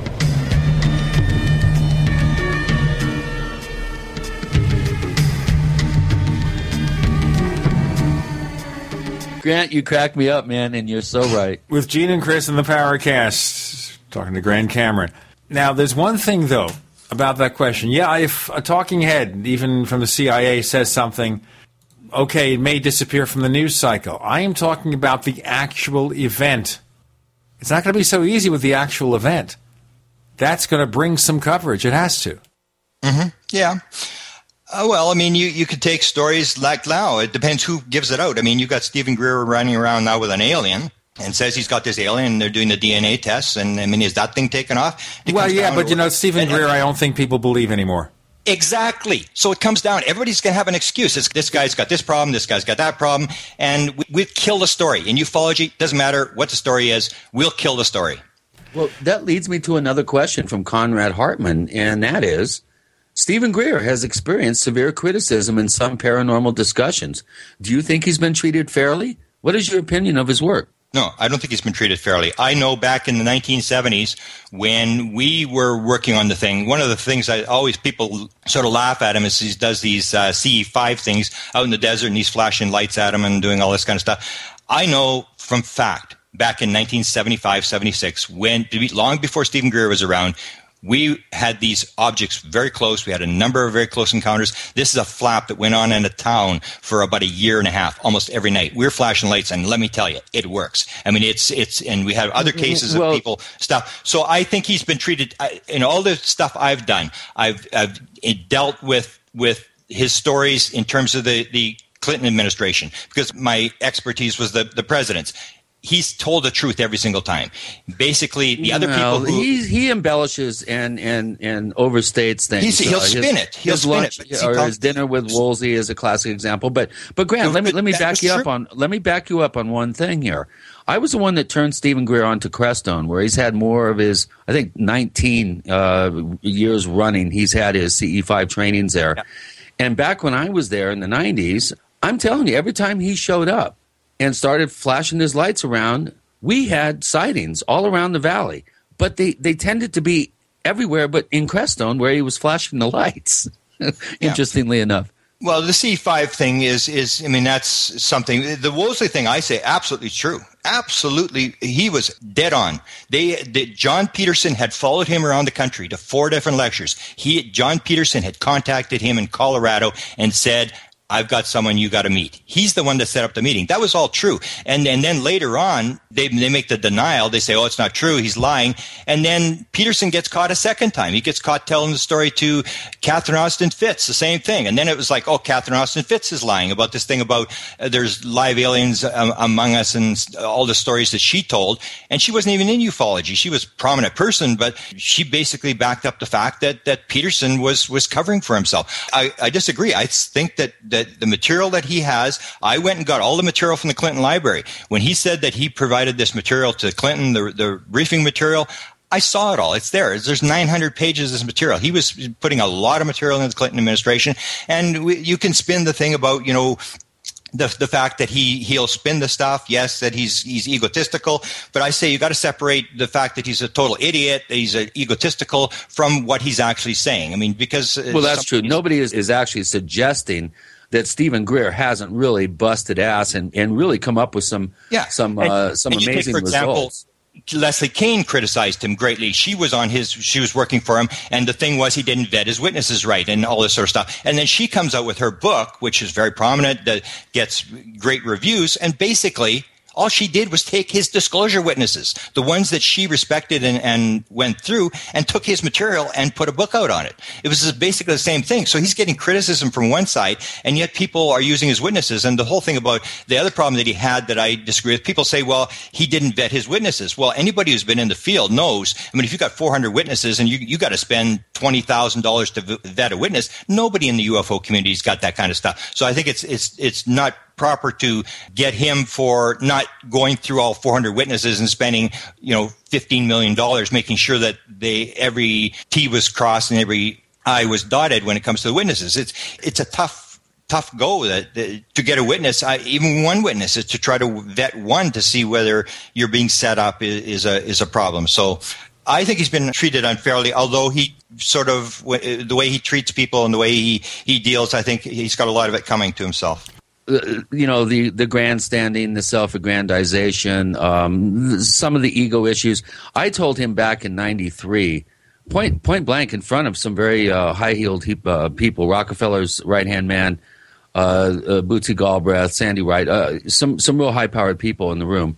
And, and I told him, Stephen, you got to understand, your message is more important than you are. And I had to repeat it three times because he didn't yeah. get it. He doesn't and, seem and to I'll, still get I'll it still, because he's still promoting himself. I'll still say and, that today sure. that you, you cannot assume the mantle of the Messiah and uh, self appoint yourself as the ambassador to the universe and train people and charge them uh, copious amounts of money and expect to be taken seriously. That denigrates all the good work that you're doing, and, and it really is unfortunate. Oh, I totally agree with that. I mean, in, in, in the ufology, there's no money. So the people who want the ego are the people who, who push. That's all there is in, in ufology is ego because there's really no money. And I, I go back to when you compare him, you got to compare everybody else that any high level, really high level thing where somebody gets to the top of a field, they're they're usually as egotistical as, as as he is. I mean, you take the presidents. I mean, they're they're just you have to have an ego uh, just like unbelievable ego to, to get there because you can't take the criticism by the time you get to be the president that well you have to be either made of teflon or have a, a you know a teflon you know coating or or be made of uh, cast iron or, or tensile steel yeah, so I mean, I, I, agree with a lot of what you're saying on Greer. I, it, when it comes to his his actual, is he telling the truth? I think the, the vast majority of times he's telling the truth, but he's he's spinning it to his own uh, to his own self-aggrandizement, I guess you could call it. okay, well, here's a question from slightly above par, who's one of our. Uh, uh, he's almost celebrating a year as a poster at forum.theparacast.com. I like that name, slightly slightly above, above par. par. I love it. Yeah, yeah. Okay. I think I, I, resemble that remark. Well, of course you, you do. As do I. I'm actually slightly below par because I never learned golf. Oh, forget it. well, I'm I'm a bogey golfer, so so it works for me. Have you ever investigated any well-known UFO crash claims only to find out that they were conclusively fiction or readily explained as terrestrial? And he says, Don't get me wrong, I think there have been real UFO crashes. However, I'm left wondering if any of the sacred cow examples are more fiction than fact. Of course, you know, we can leave Roswell and I think Aztec aside because we've already pretty much discussed them. But are there any other crashes that you feel people have taken as as being legitimate that uh, you you pretty much conclusive concluded that they're they're fiction? And Uh, before you answer that, Grant, before you answer that, Okay. you have about a minute or a minute and a half, so you can start your answer in this segment, and then feel free to pick it up in our next. Go ahead, please. Okay, the only one that I can think of, I, as I said, I really haven't worked too much on crashes, interviewing people with crashes. There was one outside of Ottawa, Canada, that Bob Oechsler was pushing a number of years ago. Um, that one Was that the Guardian case or the Guardian, I think the Guardian case. That one, I it was all there was all this excitement. I sort of chased that. The one I, example I can sort of give you is I did do the Scully thing. I went and found because I knew Scully had moved his files to the University of Wyoming. I went to the University of Wyoming. I looked through probably 10,000 pages of material and there was really nothing there that was concrete that backed up the Aztec thing. I, I was looking for the names of the eight scientists. I was looking for, you know, some letter, except for this alien, live alien letter. There was really nothing in the files that really showed that he had anything uh, secret outside what he put in the book. So I was kind of disappointed in that. So many questions, so little time. I'll tell you. The book, by the way, is called UFOs Area 51 and Government Informants. It's a report on government involvement in UFO crash retrievals, but it looks like there aren't too many crash retrievals to stick your teeth into, or maybe there are, and we just don't know about it. With Gene and Chris, you're in The Paracast.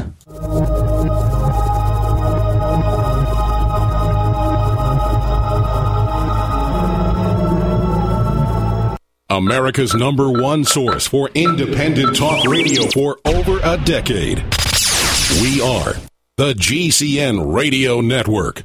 Whether it's personal mail, whether it's business email, you want reliable, dependable delivery, freedom from spam, freedom from viruses. Well, Polaris Mail offers professional email hosting services for your personal or small business use. Each account uses 25 gigabytes of storage, an easy to use webmail interface, and full mobile sync. Sign up today for a 30 day free trial at polarismail.com, polarismail.com. So here's what happened. I was placing an order online. The site went down. It just stopped responding. It took hours before it returned, but I'd already placed the order with another company. If your site goes down, you could lose business. And if you have a business or personal site, you'll want to know it's easy to run and it will stay online.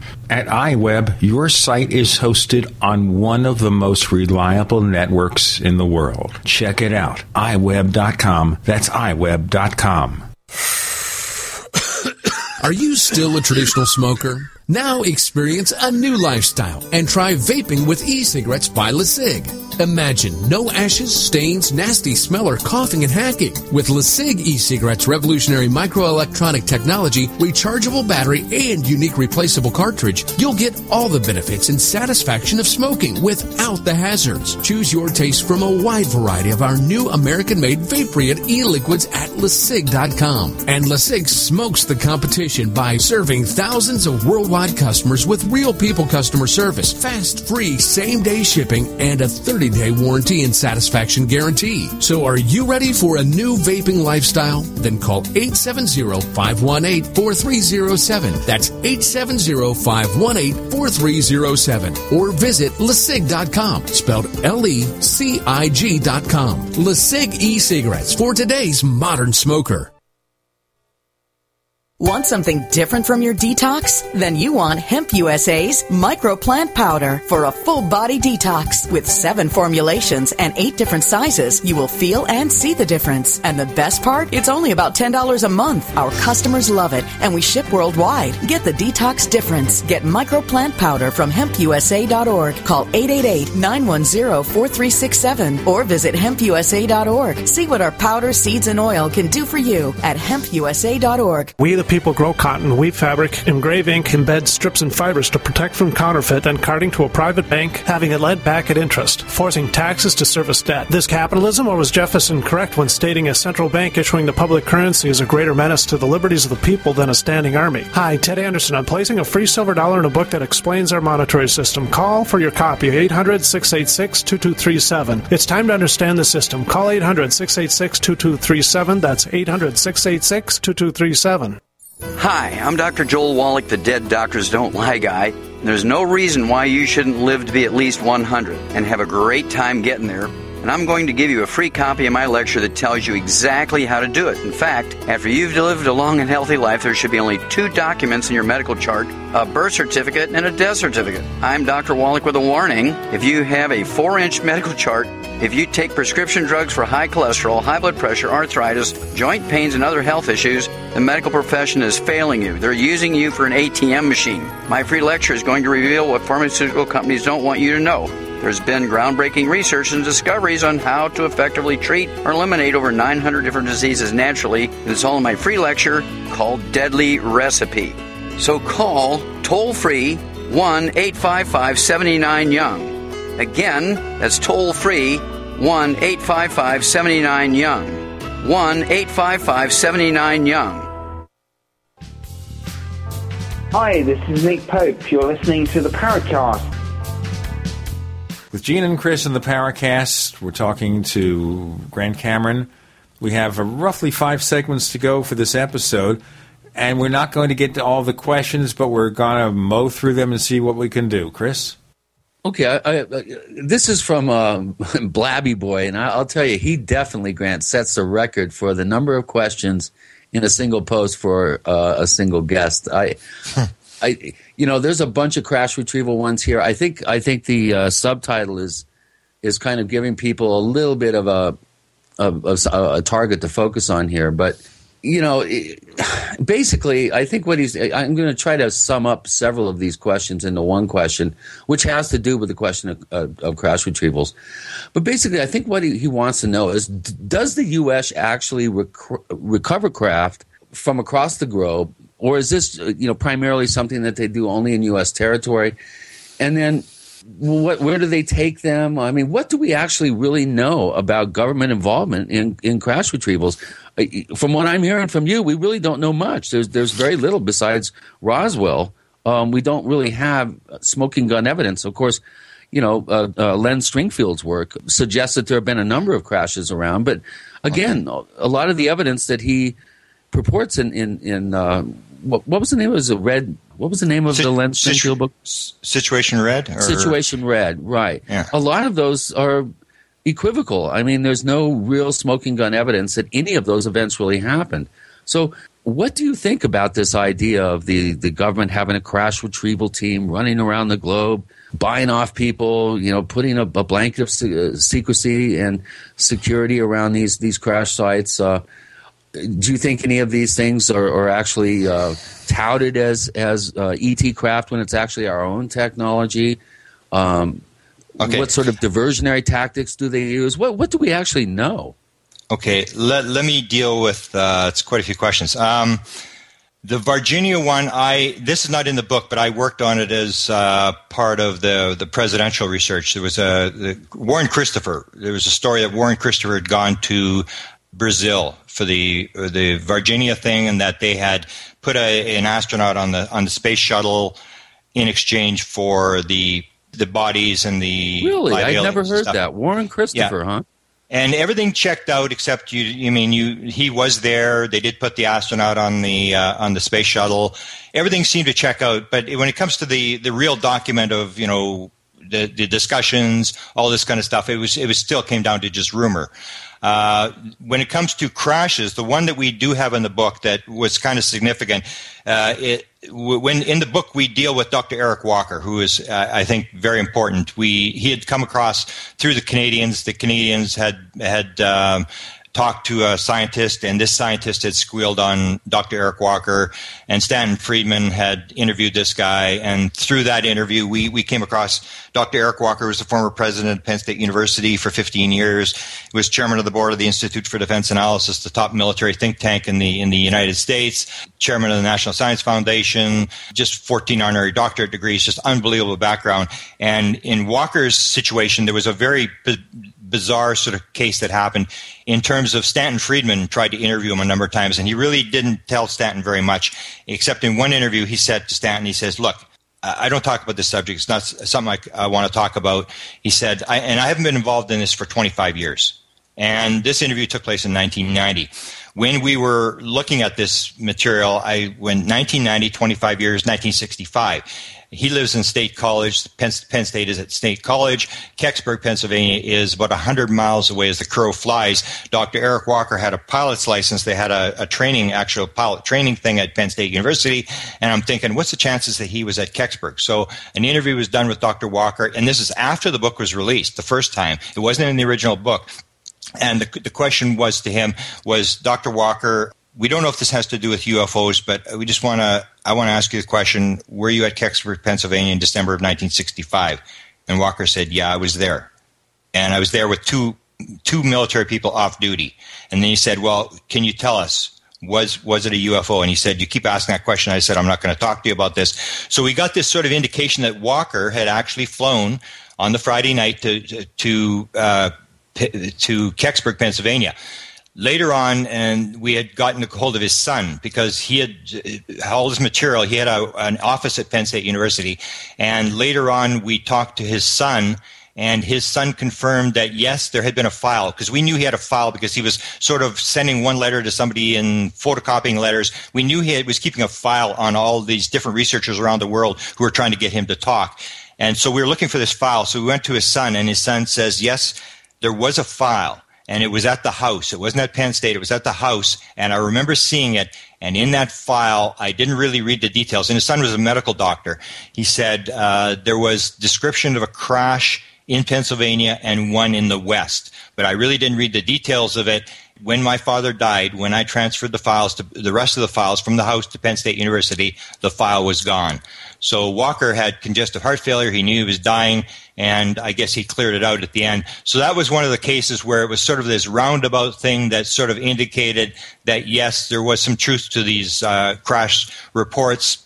That Walker uh, had been called in, and it gave me the indication that that um, he knew what was going on in the early days. When he was first asked about an MJ12, that's when he made this statement. I've, and this is 1987. Bill Steinman interviews him.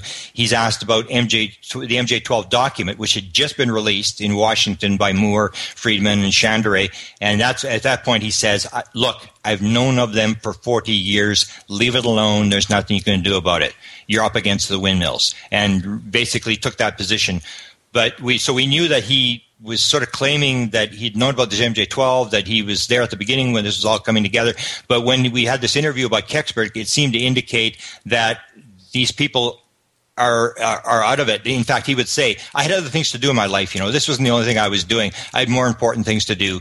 So when something would happen in the area, they would have people who knew what to do. They'd be called in for one day, two days, sort of on contract, and then go back to their regular lives. And that's what I think in terms of this question of that. I think there there may be a team that does this kind of stuff, but there are people all over the place that are brought in who are trusted, who have security clearances, and they move them in, they move them out, and uh, they only have uh, uh, you know, action or involvement maybe once every 25 years. That's what we learned from Walker. Well, do we have any indication that we have any other hotspot areas? This is another question from Blab, uh, Blabby Boy. Uh, any other crashes that uh, may have some smoking gun sort of facts to, to, to bolster the claims that these events have occurred? Mm, well, again, I mean, I didn't get into the actual crashes. I was dealing more with the people that I think were were dealing with the crashes. There was there was an interesting story. You're talking about the fact that you know how we could they could not seal off an area. And I tell the story. I don't think it's in the book, but I, it, Paul Hellyer actually tells the story in his book. He got it from me, and this came from my father. My father worked for the Department of Transport. He was a pilot for the Department of Transport here in Canada, and he worked for the same uh, organization that Wilbert Smith, who ran the Canadian government flying saucer program, worked for.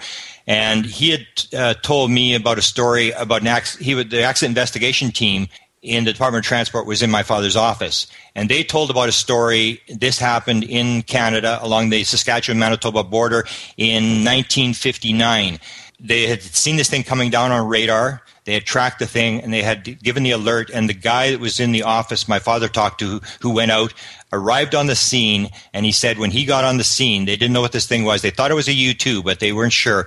When he got on the scene, there was a bunch of U.S. military people surrounding the, the, the object and this guy said, I'm here on behalf of the Canadian government. I'm an accident investigation guy, and I'm going to be investigating the site. And apparently, this guy had a rifle or uh, whatever and stuck it his uh, stomach and said, Get out of here, boy. And he said, No, you don't understand. I'm here from the Canadian government. It is this is our jurisdiction. This is Canada. We ha- we are here to to investigate this accident.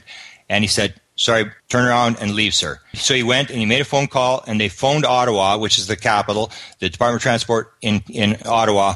And they described the whole situation. The Americans have got something surrounded on the ground here, and they're refusing us uh, authorization to go onto the site. And they said, "Hang on." They phone them ha- half an hour later. They, the headquarters in Ottawa phones back and says, "Leave them alone. Let them do what they're doing." And that was the end of it. And we just we don't even know. We just believe it was a U two that had crashed. It had come over. They saw it coming over the poles. The radar picked it up, but we don't know what it was that, that the Americans recovered in Canada. So they, they, I think they have the capability to surround this stuff. I think they, they beat the Canadian investigators to this to the scene, and it wasn't even their country. So I, I think they have. But in terms of any specific crash. Um, I, I, I, really haven't worked on you know trying to prove a crash was a crash. I've been more interested in the people who I think were dealing with the material and the places where they took it and and wh- how they've handled the, it at the government level. That's intriguing. That's very intriguing. But we've got to do the break now, so stand by. Okay. So many more questions from that one guest. We're talking to Grant Cameron. You're on with Gene and Chris. You're in the Paracast.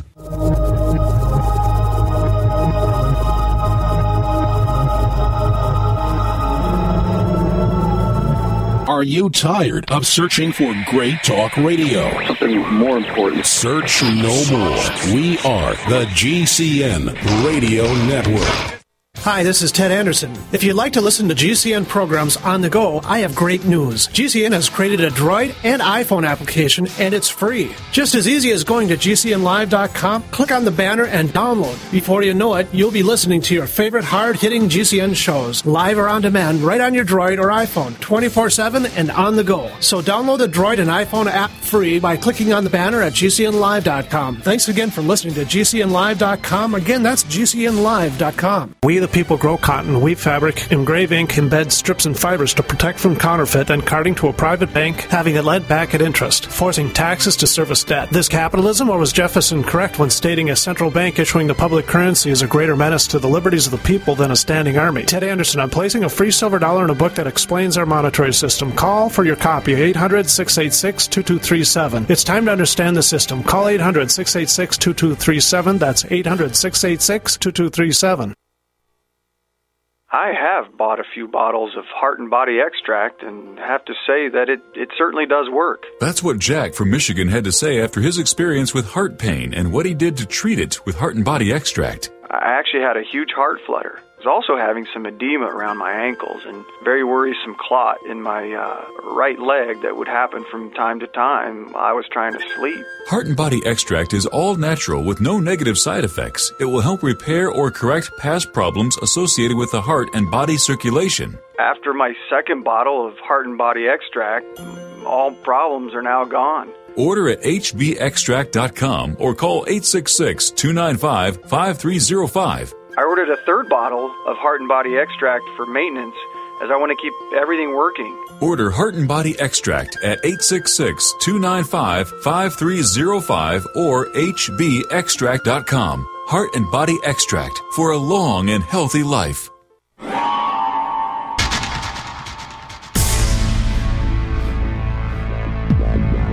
Welcome back to the Paracast, the gold standard of paranormal radio. And now, here's Gene Steinberg. Chris is busy consolidating two dozen questions from one of our loyal listeners. This sets a record. Maybe we should have a contest. Who can ask the most questions? We send him a T-shirt or Well, something. Wait a minute, Gene. If it's my job to read the questions, please don't do that.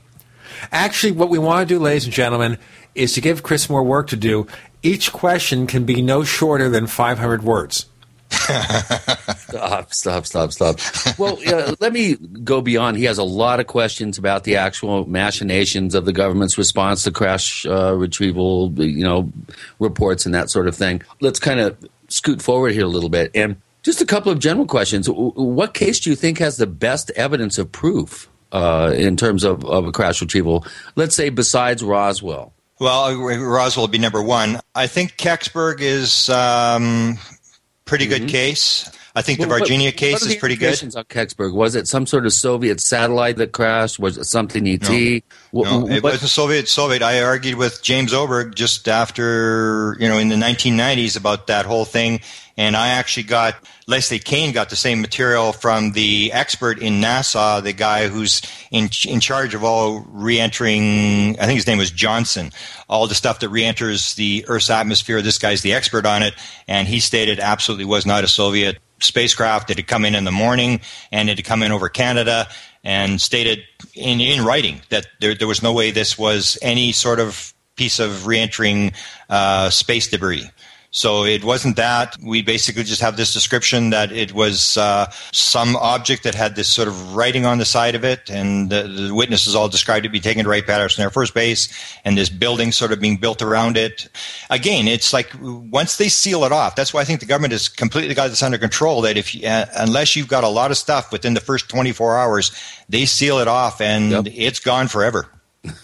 Boy, yeah, they put the lid down on on uh, events, especially when it when it deals with with our own technology. But uh, obviously, if, if this is the highest classified uh, area, because it, it does cross over. I mean, you, these guys are, are experts at recovering. I mean, you, you've read these stories about the, the broken arrows and all this kind of stuff, and and years later, all these these books are coming out now about all these uh, these nuclear accidents where planes crashed and, and they got in secretly and the, you know removed the bombs and all this kind of stuff. That that uh, they, they work not just UFOs, they do the nuclear stuff, recovering that kind of stuff. Plane crashes. There's even this uh, story, and, and again, it, it's sort of an example of how you twist the story.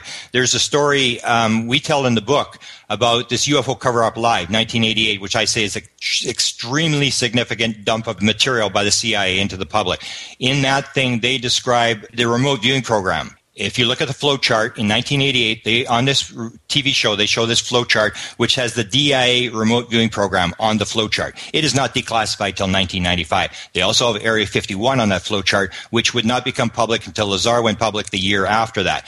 So on on this thing, you have this sort of material that's that's being released, and the remote viewing program is very interesting in that Jimmy Carter talked about it. Now, a lot of people will say, well, because we don't have the documents, like the, the crash and the hard evidence, it means nothing happened. But what I always point out is the fact that we basically know that the remote viewing program took place, and there's 80,000 documents, but there is nothing in the White House. If you go to the White House files to Jimmy Carter or Reagan or any of these, you will not find the word remote viewing. You will not find any documents. Wow, You will not interesting. I- I didn't- briefings. didn't know that. And- and yet you get Jimmy Carter. If you look in his last book, the White House Diary or whatever he called it, his diary, he actually talks about being briefed by Stansfield Turner on a crash in Northern Africa. And he talks about the fact that there's this psychic, he calls it a psychic, is brought in, and th- this uh, woman identifies, and he calls it a two engine plane. He said the American intelligence officials were trying to recover this thing, and they found the thing according to what this psychic had told him. And Jimmy Carter said this was the most dramatic thing that he'd seen in his presidency. He said it was it was hard to believe, but the facts were undeniable. That's what he said. The yeah, we just had Russell Targ on a couple of weeks ago, and he gave us a nice uh, little uh, recounting of that particular incident. And, and yet, Jimmy Carter, here's how you change the facts. Jimmy Carter calls it a two engine plane. And Targ, if you had him on, he probably said it was a, is a Tu 22 Tupolev uh, supersonic bomber that the Russians had converted into an intelligence platform and they were flying it and this intelligence plane had gone down in northern Africa, and that's why the intelligence was scrambling to get it before the Russians got it. So when And you hear the remote, the remote viewing people are telling, but when Jimmy Carter tells the story, he said it was an American two-engine plane. So that's why I'm saying that's how they changed the story. You fictionalize the story. You put Jimmy Carter puts the story out, but when you get into the background, the story is completely different. It's something completely different happened. The basic story is true, but all the the facts are changed to protect the innocent. Plausible um, deniability. Yeah. And that's what I say is going on. And in the book, we make this case, and I say it's really dramatic that if you take a look at the Emmenegger documentary in the 1970s, if you take a look at that UFO cover up live in the 1980s, if you look at the documents that have been dumped, this dumping of this core story into the into the UFO community and we run around we can't confirm anything we tell the story it becomes basically our worldview and you get a situation where now vast majority of people believe there's life in outer space 48% of people believe that UFOs are, are extraterrestrial type stuff and uh, Grant, Grant. Let Yeah. me just stop you on the latter one. The last survey I heard about the number of Americans who believe in UFO reality, that they're spaceships, whatever, it was down to about a third of the people. That was the one that was taken by the people who produced the UFO Chasing UFOs TV series last year. They commissioned a new survey. And I know if you go back to the earlier surveys in the early 2000s, in the Yeah, 1980s yeah, and 90s, it was roughly half. Okay, if you take a look at that, and you take a look at Dr. Victor Stenger, who is sort of that one of the high priests of the New Atheist movement, he's very upset about the fact that we teach the random theory of evolution in in, in school, and only 16% of people in the United States believe it, according to him. And he's very upset. And he wants to write a book that says that there is no God and, and evolution, and you can't say there's evolution but still a God. You have one or the other. So this uh, random theory of evolution has got 16%. We're still doing pretty good, whether it's 33 or 48.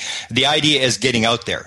I like your way of thinking. Uh, yeah, it's three steps forward, two steps back, always. Yeah. Uh, if you go to my website, I have an article in my article section, which is called The 64 Reasons Why They've Decided Not to Tell You the Truth. And what I say is there is actual, if you look at it the other side, and if you're the president and, and I look at why did Jimmy Carter flip? Why did Gerald Ford flip? What did they tell him when he got into the White House that made him change teams and decide we're going to cover this thing up? You, you look at it and you, there is actually fairly good reasons why they're covering the thing up. That's why, they, but they're, they can't have people not knowing anything. If this thing does get out of control and there is a crash they can't control or there's a document they can't control, they've got to be able to have this sort of thing. Well, we, we were saying this all along. You can't be stuck with total denial. Right. It's like venting uh, pressure out of a steam. Uh, what do you call those things? A pressure cooker. It's like you got to like lift the lid off every now and then to to let out some of the steam and and and decrease the pressure. Well, that leads me to a really good question from Aldo Poe. Again, another poster at forum.theparacast.com. Is there any chance of a disclosure? And if so, will it be spoon fed gently or all at once? Um, you know, we've been talking about a gradual disclosure process that appears to be taking place here. But, and is there any truth to the idea that one of the clandestine government agencies has given a script to Hollywood to get us used to the idea, which leads us into a whole nother realm of, uh, of thinking. But what are your th- feelings about disclosure? Uh, I get a sense that you think that we're being fed these these like bits of fictionalized facts and they're constantly taking the pressure off the subject other countries are releasing data possibly to take pressure off the united states where do you come down on the whole disclosure question I don't think there's going to be a, a clean disclosure because you have to protect the classified material. You're still working on the sort of the military hardware, the weapon stuff, the, all the applied technology that's involved.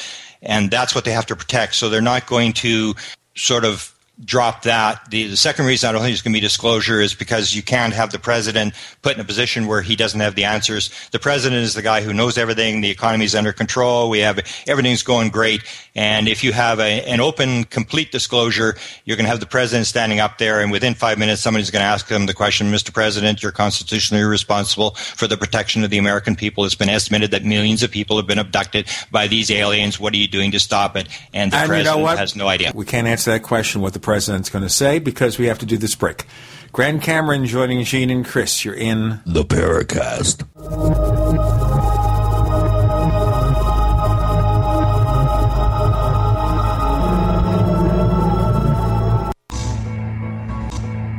Is there a secret UFO agenda? Do strange creatures from the darkest corners of the mind roam the earth?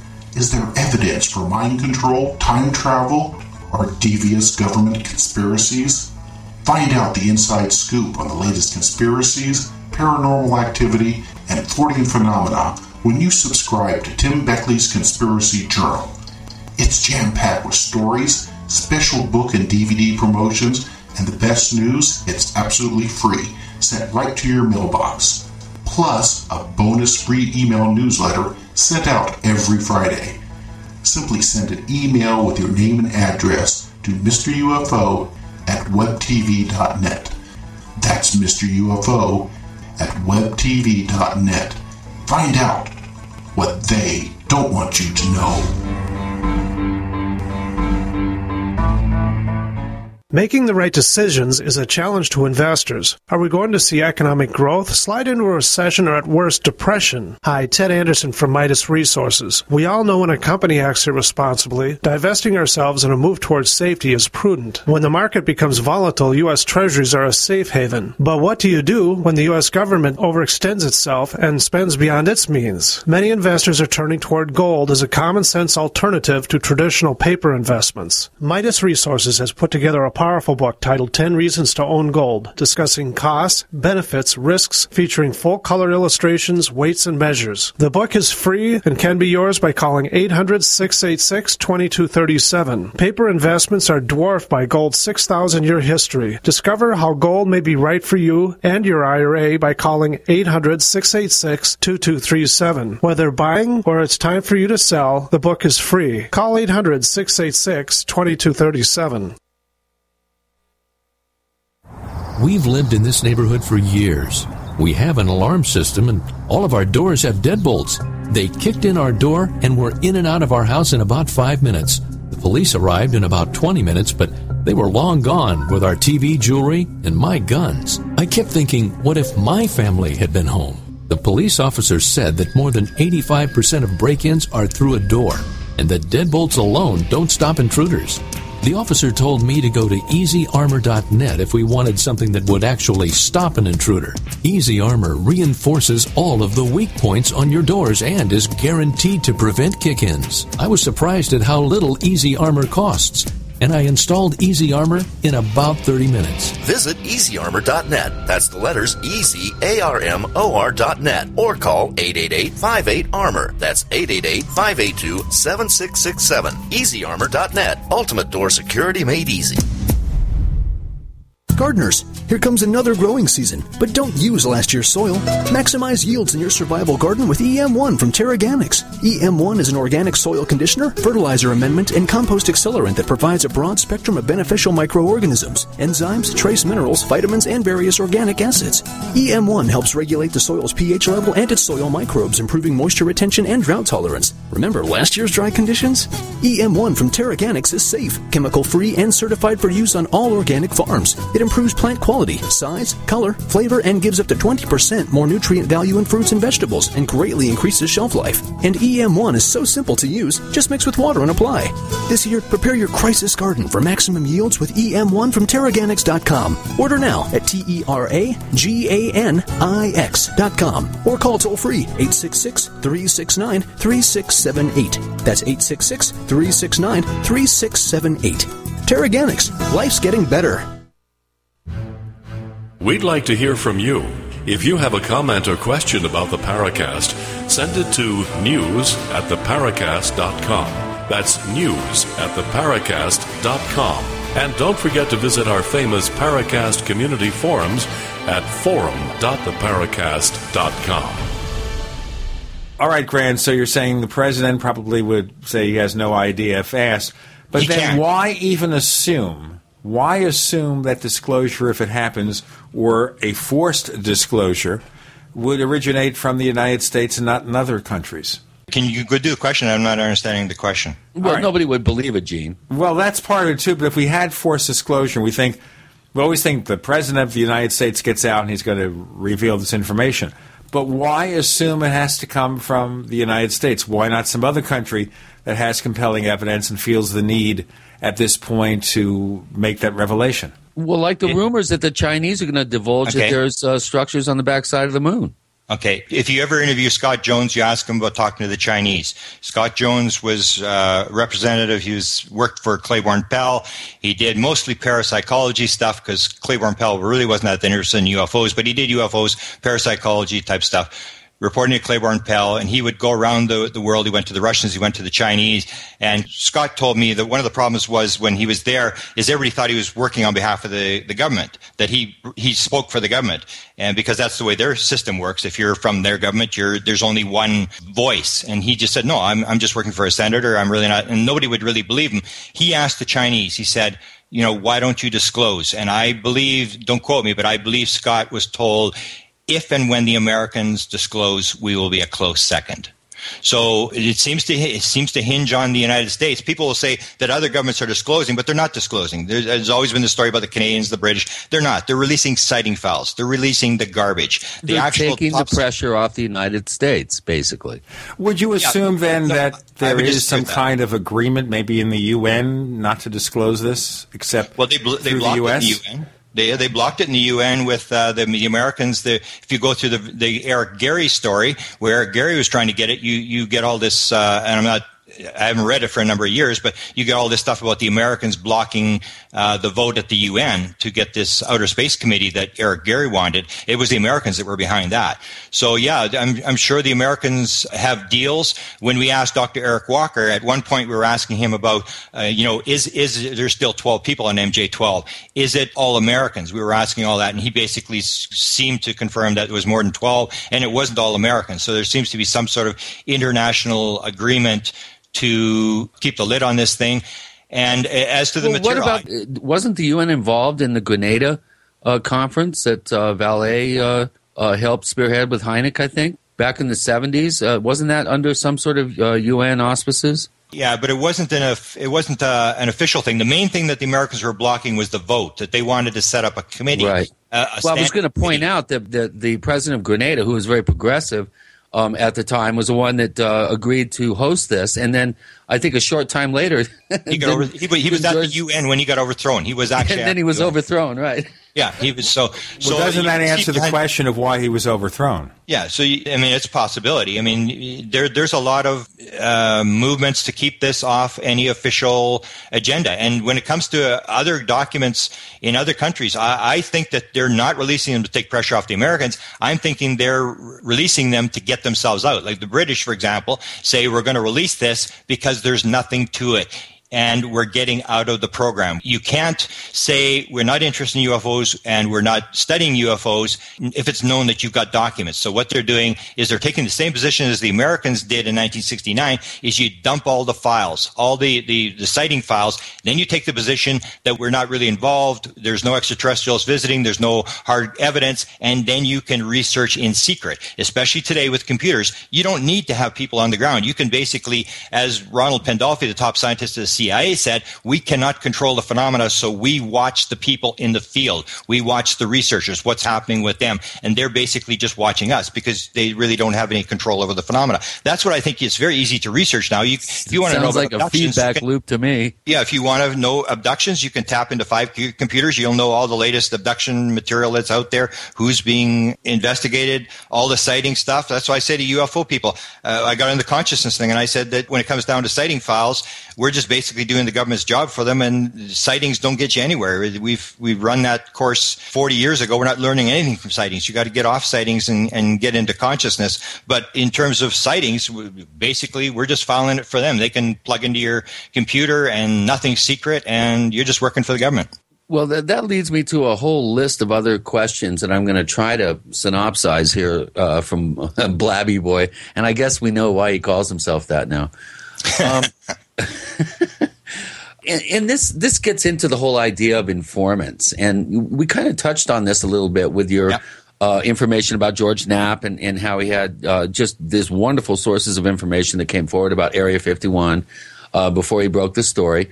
But do you get the impression that you, in, in one sense, but but that investigators, I, I think in general, are, are just pawns in a bigger game of disclosure? Absolutely. and, and how do you verify that informants are who they say they are without obviously, um, I'm putting a little addendum here without spending copious amounts of time and money to uh, to research them. And have you ever been duped by an informant that you know of? And what did you learn from that duping process, if anything? Very good question. Let me sort of point this out. I have never, and George Knapp confirms he has never been contacted by an inside government source. I'm, I'm kind of a special case because I'm actually not an American. So if you want to be releasing classified material to a non American, you're really in trouble.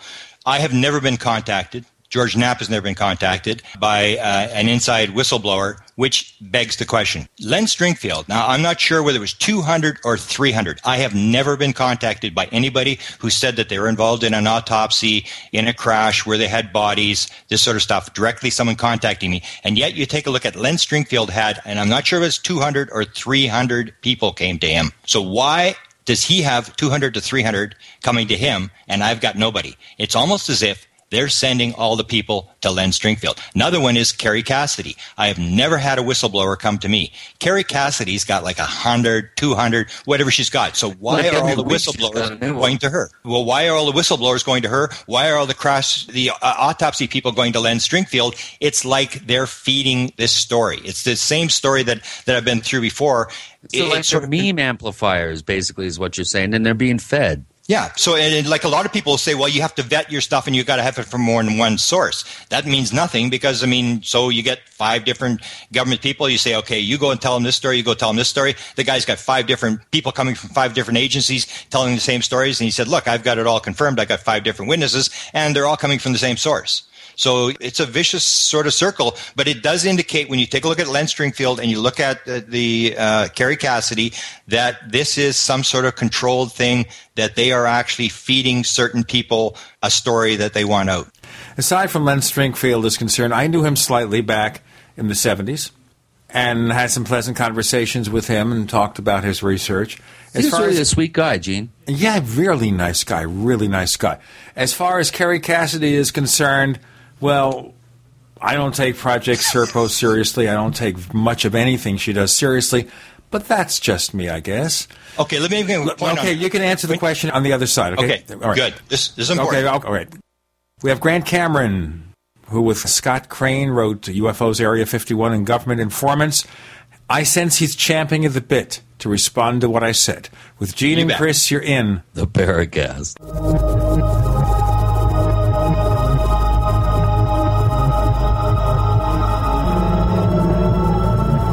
The GCN Radio Network, providing the world with hard hitting talk radio. GCN. Great talk radio starts here.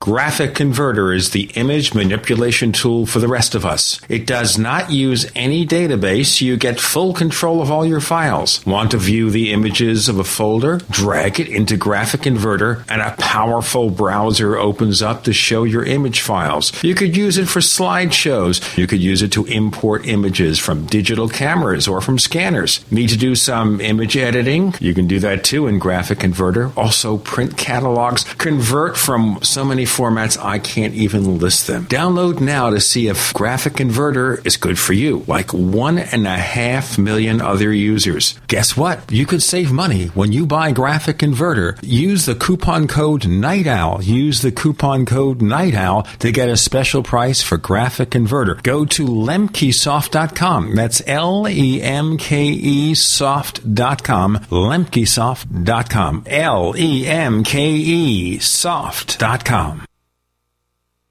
You've heard about our MRE smorgasbord. Now, Long Life Food Depot introduces the most unique, safe, and longest lasting way to stash emergency food the Eat Pod. Most survival food products recommend an ideal storage environment, including low temps, low moisture, and low oxygen. If you're storing in a basement, too humid, garages and attics, too hot. But the waterproof, double walled, high density polyethylene patent pending Eat Pod is a unique rollaway food bunker that creates the perfect conditions can be buried up to 30 feet, and can keep your survival food supply safe, secure, dry, and virtually undetectable for 25 years or more. Get full details on the Eat Pod at eatpod.com, spelled E A T P O D.com, or call 800 601 2833. That's 800 601 2833.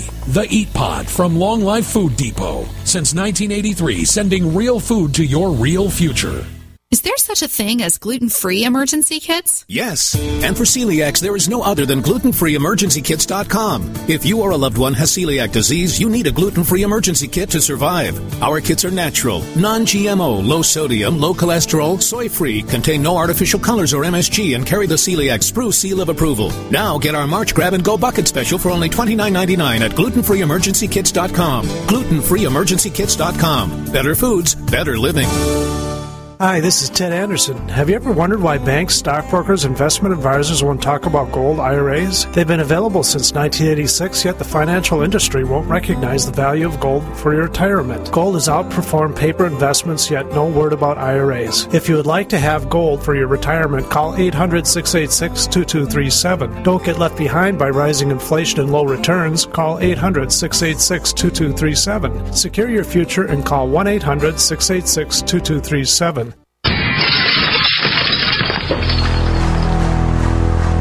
U.S., one in every 50 homes will have a break in this year. Burglars call it smash and grab. Police call it robbery. We call it avoidable. We are Fake TV, a simple electronic device that can fool even professional burglars.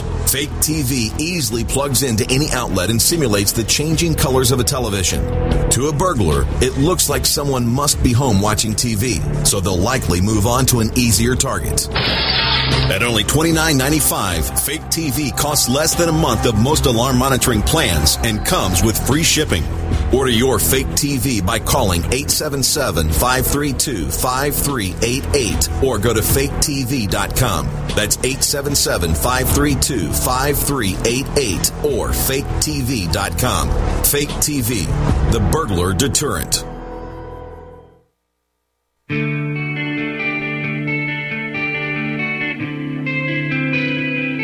This is Jerome Clark, author of the UFO Encyclopedia and other books. You're listening to the Paracast. You see, now listeners have come to digest what I said. I don't take Kerry Cassidy too seriously. I think partly because my interactions with her and, of course, the Project Serpo thing. But obviously you disagree, right, Grant Cameron? Right. I, I thought Project Serpo was the stupidest thing I'd ever read. I gave a lecture at Congress. This is a number of years Oh, ago. okay, let me tell you something. It read to me as if it was written by a teenager describing a UFO kind of experience or this foreign exchange program with ET and this dwelling on bathroom movements and stuff like that. I thought, these are 11 year old kids writing this stuff. Yeah, exactly. So we talked about at the beginning of the show. We talked about disinformation. You're familiar with the the Pilkington's book. What's it called? Name escapes me. Mirage Man. Okay, so he writes the book, and the basic premise of the book is this is all disinformation. It's just you know government games and this sort of stuff. In the interview, I think it's about page two thirty five. You go there, and he interviews Dr. Kit Green, who was, before Ronald Pandolfi, the analyst at the CIA who was rumored to be the guy in control of the UFO files. That he, he was there when the C, Well, when do, you- the do you know what he actually does? Uh, he's a medical doctor. You know what his specialty is? he's a neurosurgeon. Yeah, he Oh. helps design psychologically active uh, psychotronic uh, warfare platforms based on my limited knowledge. Okay. So in this interview, uh, I believe it's Pilkington's interviewing him, and he's in Detroit, and he starts talking about this whole thing, and he talks about Serpo, and Kit Green says, "No, no, you, you don't throw it out." And I'm going, "What the heck?" And you read the interview. I, I won't try to paraphrase it, but basically he's saying, "No, don't discount it," and basically indicated that there was classified material in there. That there's there's some truth in it. It's the same thing. You got the truth, and it's surrounded by all this garbage stuff type stuff. Another thing happened was I was in contact indirectly with Hal Puthoff from time to time, and Eric Davis, who works for him. And at one point, um, Hal contacted me, very rarely contacts me, and he asked me about the Serpo thing. And I really said, "Well, it's garbage." And and then I heard that he was he was watching it. That Eric Davis was saying, "Oh, you know, he's reading this stuff, and why is he wasting his time on this?" And I'm thinking, why would Hal Puthoff be reading this stuff, and why would Kit Green be taking this stuff seriously? Because they have this sort of background where they realize there's some classified material in here, and there's there's something to it. And in the book, when you read the the Mirage Men book, the guy says he actually starts to sweat. He can't believe that Kit Green's actually saying this kind of stuff, that he's sort of discounting this. And Kit Green actually describes in there, and we quote it a couple of times in the book, where Kit Green says, what would you do if you were facing this problem? Sort of, if you were the government, what would you do? Well, you put out all these crazy stories about aliens eating your kids and all this kind of stuff. And then when the story breaks, the whole story then comes down to it's just ETs visiting. And everybody goes, what? The, What? They're not eating our kids? No, no, it's just ETs. Oh, what's what's so big about that? And he's talking about this acclimatization thing, and it's in the book. It's in Pilkington's book, and you can see Kit Green actually describes this hypothetical thing of the possibility that we are being uh, desensitized to what's actually going on. And, and he's a high level guy. And Kit Green is not like if you take Pandolfi. I mean, he's he's always goofing around or whatever. Or people. Kit Green is always like a straight shooter. He says what Yeah. he you know if it's classified, he doesn't talk about it. But he's not noted for putting out BS. Uh, no.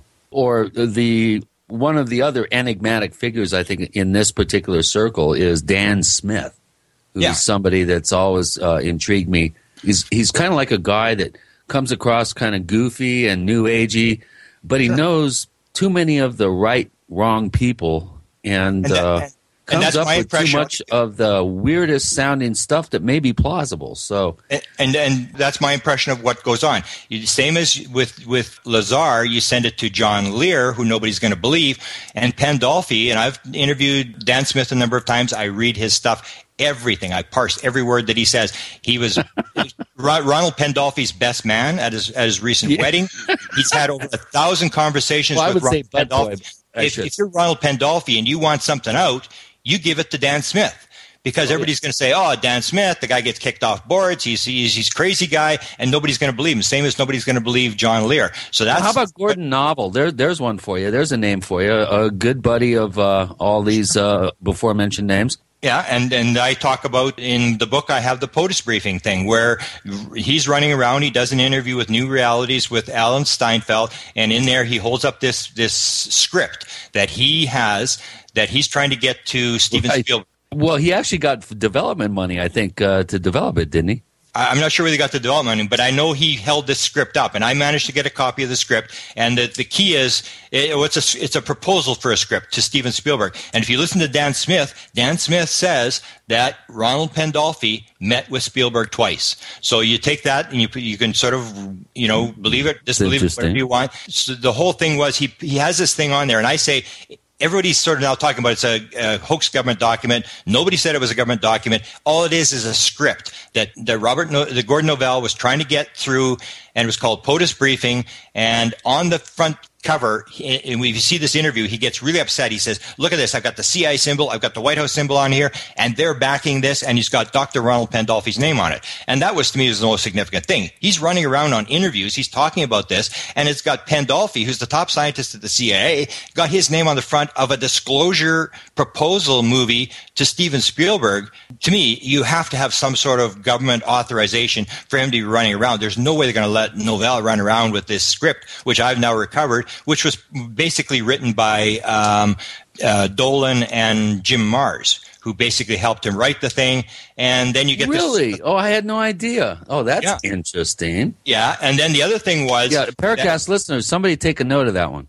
and and the other thing that interested me that sort of it showed that there was uh, cooperation from Pandolfi at the CIA was I'm good friends with Bob Emenegger and everybody knows that and I see him quite often I go down there every year every second year and I'm talking to him and all of a sudden he says to me he says oh I got a phone call from Ron Pandolfi. And I said you got a phone call from Ron Pandolfi? Why would this guy at the CIA be phoning you? You're not in UFOs you haven't been in UFOs for years. And he said oh it had to do with Gordon Novell. And Gordon Novell had this thing this uh, you know this uh, alien re- reproduction vehicle thing. And I had the diagrams and he wanted me to do some PR for him. And I sort of agreed to this and I think it's all nonsense. And Well, Grant, let- let's go ahead and, and kind of backtrack a little bit here. And I, I should have qualified the name Gordon Novell or novel, as I call him, because everything he does seems like it's fiction. um, I mean, this this is one of the more enigmatic figures that's been skirting around the shadows of ufology yeah. and and and conspiracy uh, circles for years. And he died, I think, about a year ago. Yeah. But uh, very good friends with Hal Puthoff and uh, Ron Pandolfi. But he's been rumored as one of the shooters at the JFK assassination. If you talk to someone like Kenn Thomas from Steam Shovel Press, he has a dossier on Gordon Novell that, that'll blow your mind. I remember seeing uh, the sightings program about the, the Black Forest uh, Stan Lee uh, hauntings and, and ET presence back in, in the mid 90s. And uh, this was a, a, big case for a while in Colorado. And at one point, Stan went out because he, he, he saw a prowler and he, he claims it was Gordon uh, Novell who was up his telephone pole doing something to his, his telephone lines. Yeah, I mean the guy uh, the guy got around. Uh, what do you think of the, of characters like this? Who well, who, that, they're that's that's the point. They're the characters. That's who you release the stuff to because nobody's going to take them seriously. You go to people like Lazar, you go to Dan Smith, you go to Novell. If you want something important, because everybody's going to sort of listen, but they're not going to really take it seriously. Oh, it's Gordon Novell, that's Dan Smith. Nobody really takes it that seriously, and you're dropping stuff into the into this uh, into the UFO community through these guys because it, it gives you this plausible deniability thing and, and just the, the story's getting out, whether it's a phony document or a bad witness or, or whatever it is, you're getting the story out, but you can, you stop the milk from spilling. If you want the cover up to end, if you really wanted something out there, you'd go to the New York Times, you go to the Washington Post, it would be out. They're not doing that. They're doing this sort of a half, half move. And that's why Novell is so important. And, and well, when do, it came, do you think there's a cabal, let's say in Hollywood, that maybe part and parcel of this whole thing and maybe complicit in some sort of program of dissemination through the uh, development of uh, co-development of scripts with the intelligence agencies that sort of thing. You've been hearing this for years that hollywood is involved in this gradual disclosure process. N- now you're saying spielberg uh, met with ron pandolfi twice. That's news to me. I'll tell you what so- we'll have so much more news to come. With grant cameron with gene and chris. You're in. The paracast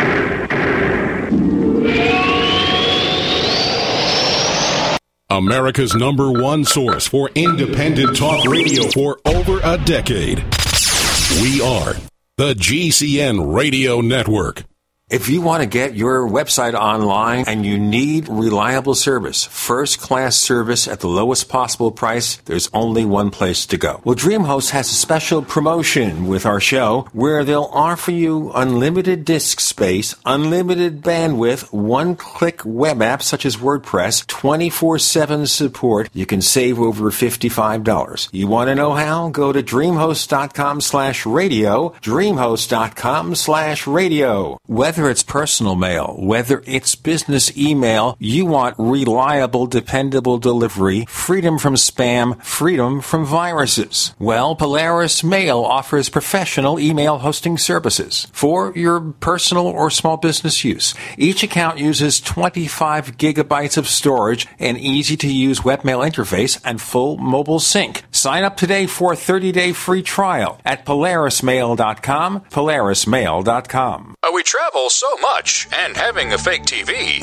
well, it gives added peace of mind. Burglars look for houses that appear to be easy targets, but fake TV can fool even professional burglars into thinking someone is home watching television. As a recent widow living alone, it gives me great peace of mind to set my fake TV near a window and know that passing motorists and pedestrians will think someone is home watching TV when I'm actually away from home. Fake TV easily plugs into any outlet. And they're so easy to use. You just plug them in and they're ready to go. Plus, they're so affordable that we have one upstairs and downstairs. Fake TV is only $29.95 with free shipping. Order your fake TV by calling 877 532 5388 or go to faketv.com. That's 877 532 5388 or faketv.com. Fake TV, the burglar deterrent. We all know that Berkey Water Purification Systems are the most trusted name in water filtration. As an authorized Berkey dealer for over six years and serving thousands of satisfied customers, the Berkey Guy offers amazing specials for Berkey water filtration systems. The Berkey Light systems include a set of self-sterilizing and recleanable black purification elements that purify water by removing chlorine, pathogenic bacteria, cysts, and parasites to non-detectable levels and remove harmful chemicals such as herbicides and pesticides. Order the Berkey Light system today, complete with two black Berkey elements for only $231, and the Berkey Guy will ship your order free of charge. With the purchase of a Berkey Light, the Berkey Guy is also offering a set of fluoride and arsenic filters for only $39.99. That's over 30% off the retail price. Call the Berkey Guy at 1 877 886 3653. That's 1 877 886 3653. Or order online at goberkey.com. That's goberkey.com today. The American people think they live in a constitutional republic, land of the free, home of the brave.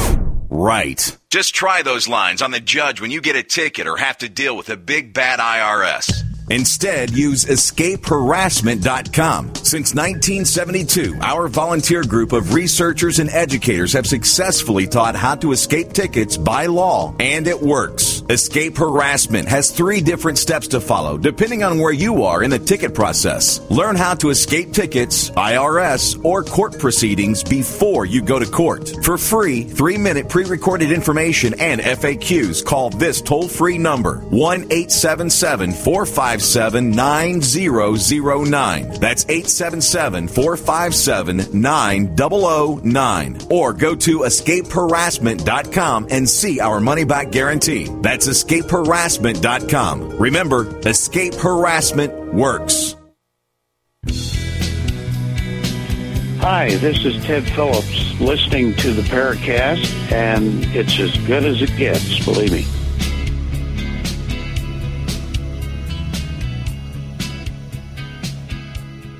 As you see, ladies and gentlemen, this subject is so complex.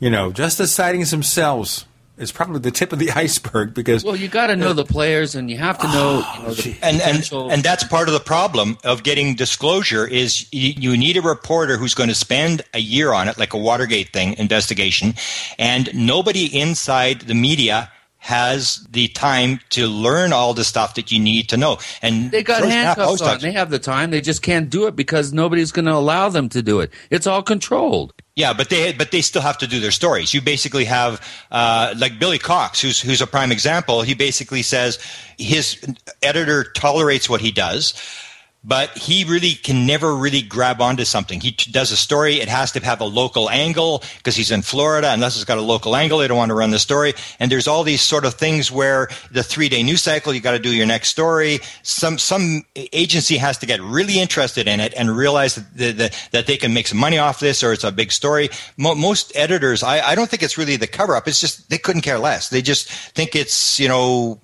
uh, crazy stuff. And it's it's the type of Well, thing it's that flash in the pan. It's just fodder for uh, you and, know. and let me give it. Let me give an example. This is a story that you know the story about Webster Hubbell was asked by by Bill Clinton to go out and find out the answer to two questions: Who killed JFK, and are there UFOs? And when I filed for FOIA, I filed for the the UFO stuff, and I got thousands of pages. And when I filed for the JFK assassination stuff at the Clinton Library, they get seven and a half thousand pages. So he asked him to go out and do this kind of stuff. He puts it in his book. 1997 book, Friends in High Places, and Deborah Orin, who works for the New York Post, is the woman who asks the questions the next day at the news conference about this Hubbell thing. And she stands up and she says, Is it true? Mr. Hubbell said that Clinton sent him out to look for the answer to UFOs. Is this true? And he walks around it with this uh, live alien, or this alien thing about this uh, Weekly World News has had this alien. So he said, "No, we gave it to, to the alien. That was his job to do." And then she comes back. She in an interview later, she describes, "I come back with a follow up question, and he walks around it again." He said, "I'm not going to comment what private people write in their personal books." And she said. I sat there and waited for the rest of the press, White House press corps, for someone to follow up on my question, and they Yeah, all rolled touched over and played dead because they were afraid that they were going to lose their White House press credentials. Nobody wanted to ask the stupid question. Well, maybe that is the pressure right there. That's it. That's the pressure to exert on those who become White House correspondents. The, question usually goes to the junior reporter. Like lots of times when when I'm asked, you know, by a, a network or something, uh, uh, you know, you get the girl and she sounds like she's about 23 or 24, and it's like, how did you get stuck with this story? It's it's like it's never the main guy. It's never a serious attempt. It's basically some junior reporter who got stuck with the UFO story that nobody else wants to do. But part of it also is here we no longer have investigative reporters and investigative Exactly. journalism. Even someone like uh, Bob Woodward, right now, other than appearing on political talk shows, he basically right now is just somebody who writes these personal puff pieces if they give him enough information. He's not doing investigative reporting. Yeah, it's this three day news cycle that that we ha- that we can't break. That everybody's on to the next story, and so you get this sort of a, a little blurb of, of a UFO story, and it, it just dies away. Yeah, but it's the intensity of the story. Now, look at the events in the movie Day the Earth Stood Still, where a UFO lands in Washington, D.C., in this big park. Now, if that happened in the real world, no three day news cycle would stop that. It's too obvious, it's too blatant. But let me, let me give you another example. Everybody always says to me, you know, when the president stands up and says this thing's for real, then I'm going to believe it. June the 27th, 1981, President Ronald Reagan stood up and said it was for real. Steven Spielberg tells the story. Reagan stands up at the end of the screening of E.T. the Extraterrestrial at the White House. Sandra Day O'Connor is in the room. The CIA director is in the room. Bush is in the room. The NASA head of NASA is in the room. There's two astronauts in the room. There's 39 people in the room. Reagan stands up and he- at Spielberg's account says he looked around the room like he was doing a head count. And he said, we want to thank you, Steven, for bringing the movie to us. And you should know that there are a number of people in this room that know that everything on that screen is absolutely true. The president stood up and said it was for real. Didn't go anywhere. Nobody picked up on the story. Nobody did anything. Steven Spielberg said, "Oh, I thought it was. I thought he was joking, even though he wasn't smiling." The story just it just doesn't get any any legs at any point. That, that you get all these things that you think are going to go. The Medvedev thing with the, the Soviet. I went after that story, and everybody said they got into this big argument. Is he telling the truth? Is he not telling the truth? And I said it's irrelevant. Let's get to the bottom. We got to get to the reporter. I wrote a letter in Russian to the reporter, and I said, "Why did you ask the question?" Because it indicated that he had answered the question for her before because he said for the last time. That's how he started the response.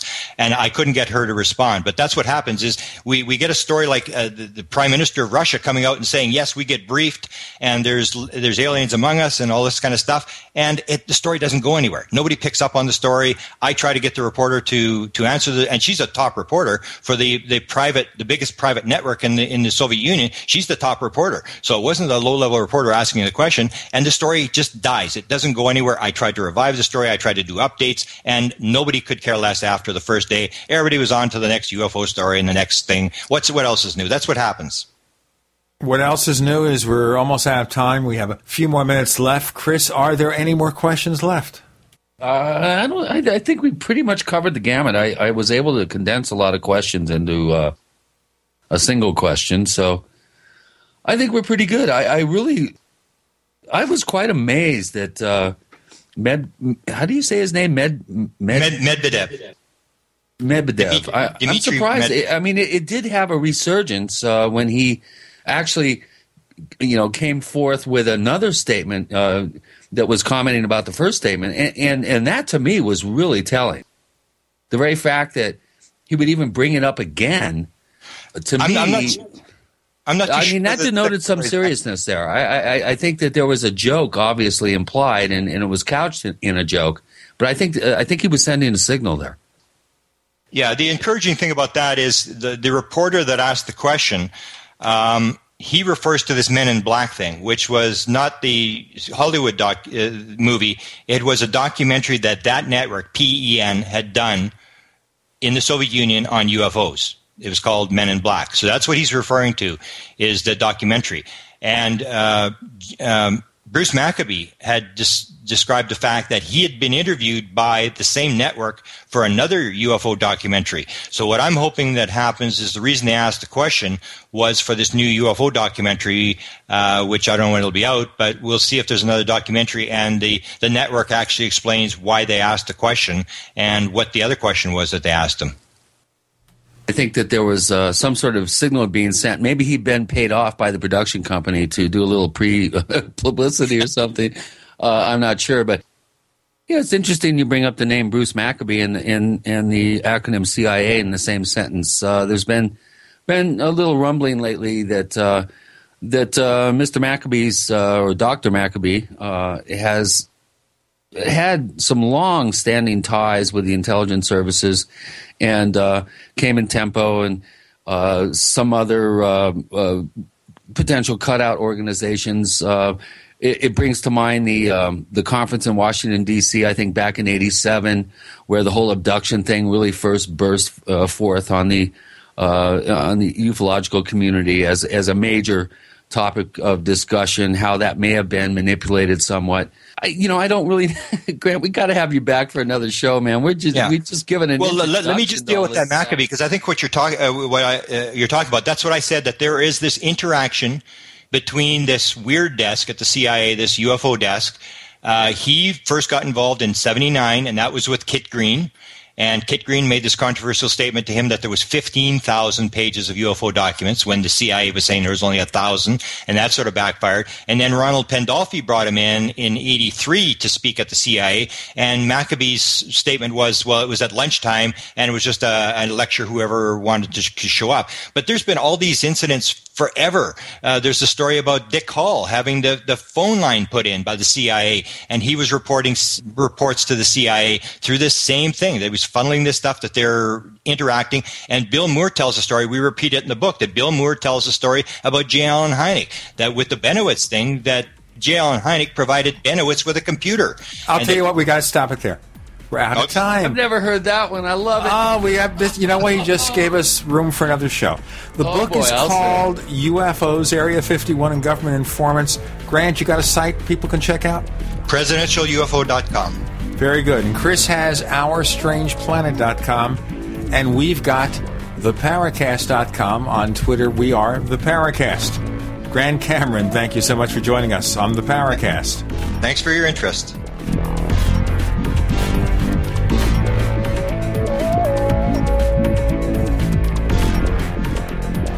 The Paracast, featuring Gene Steinberg and Christopher O'Brien, is a copyrighted presentation of Making the Impossible Incorporated.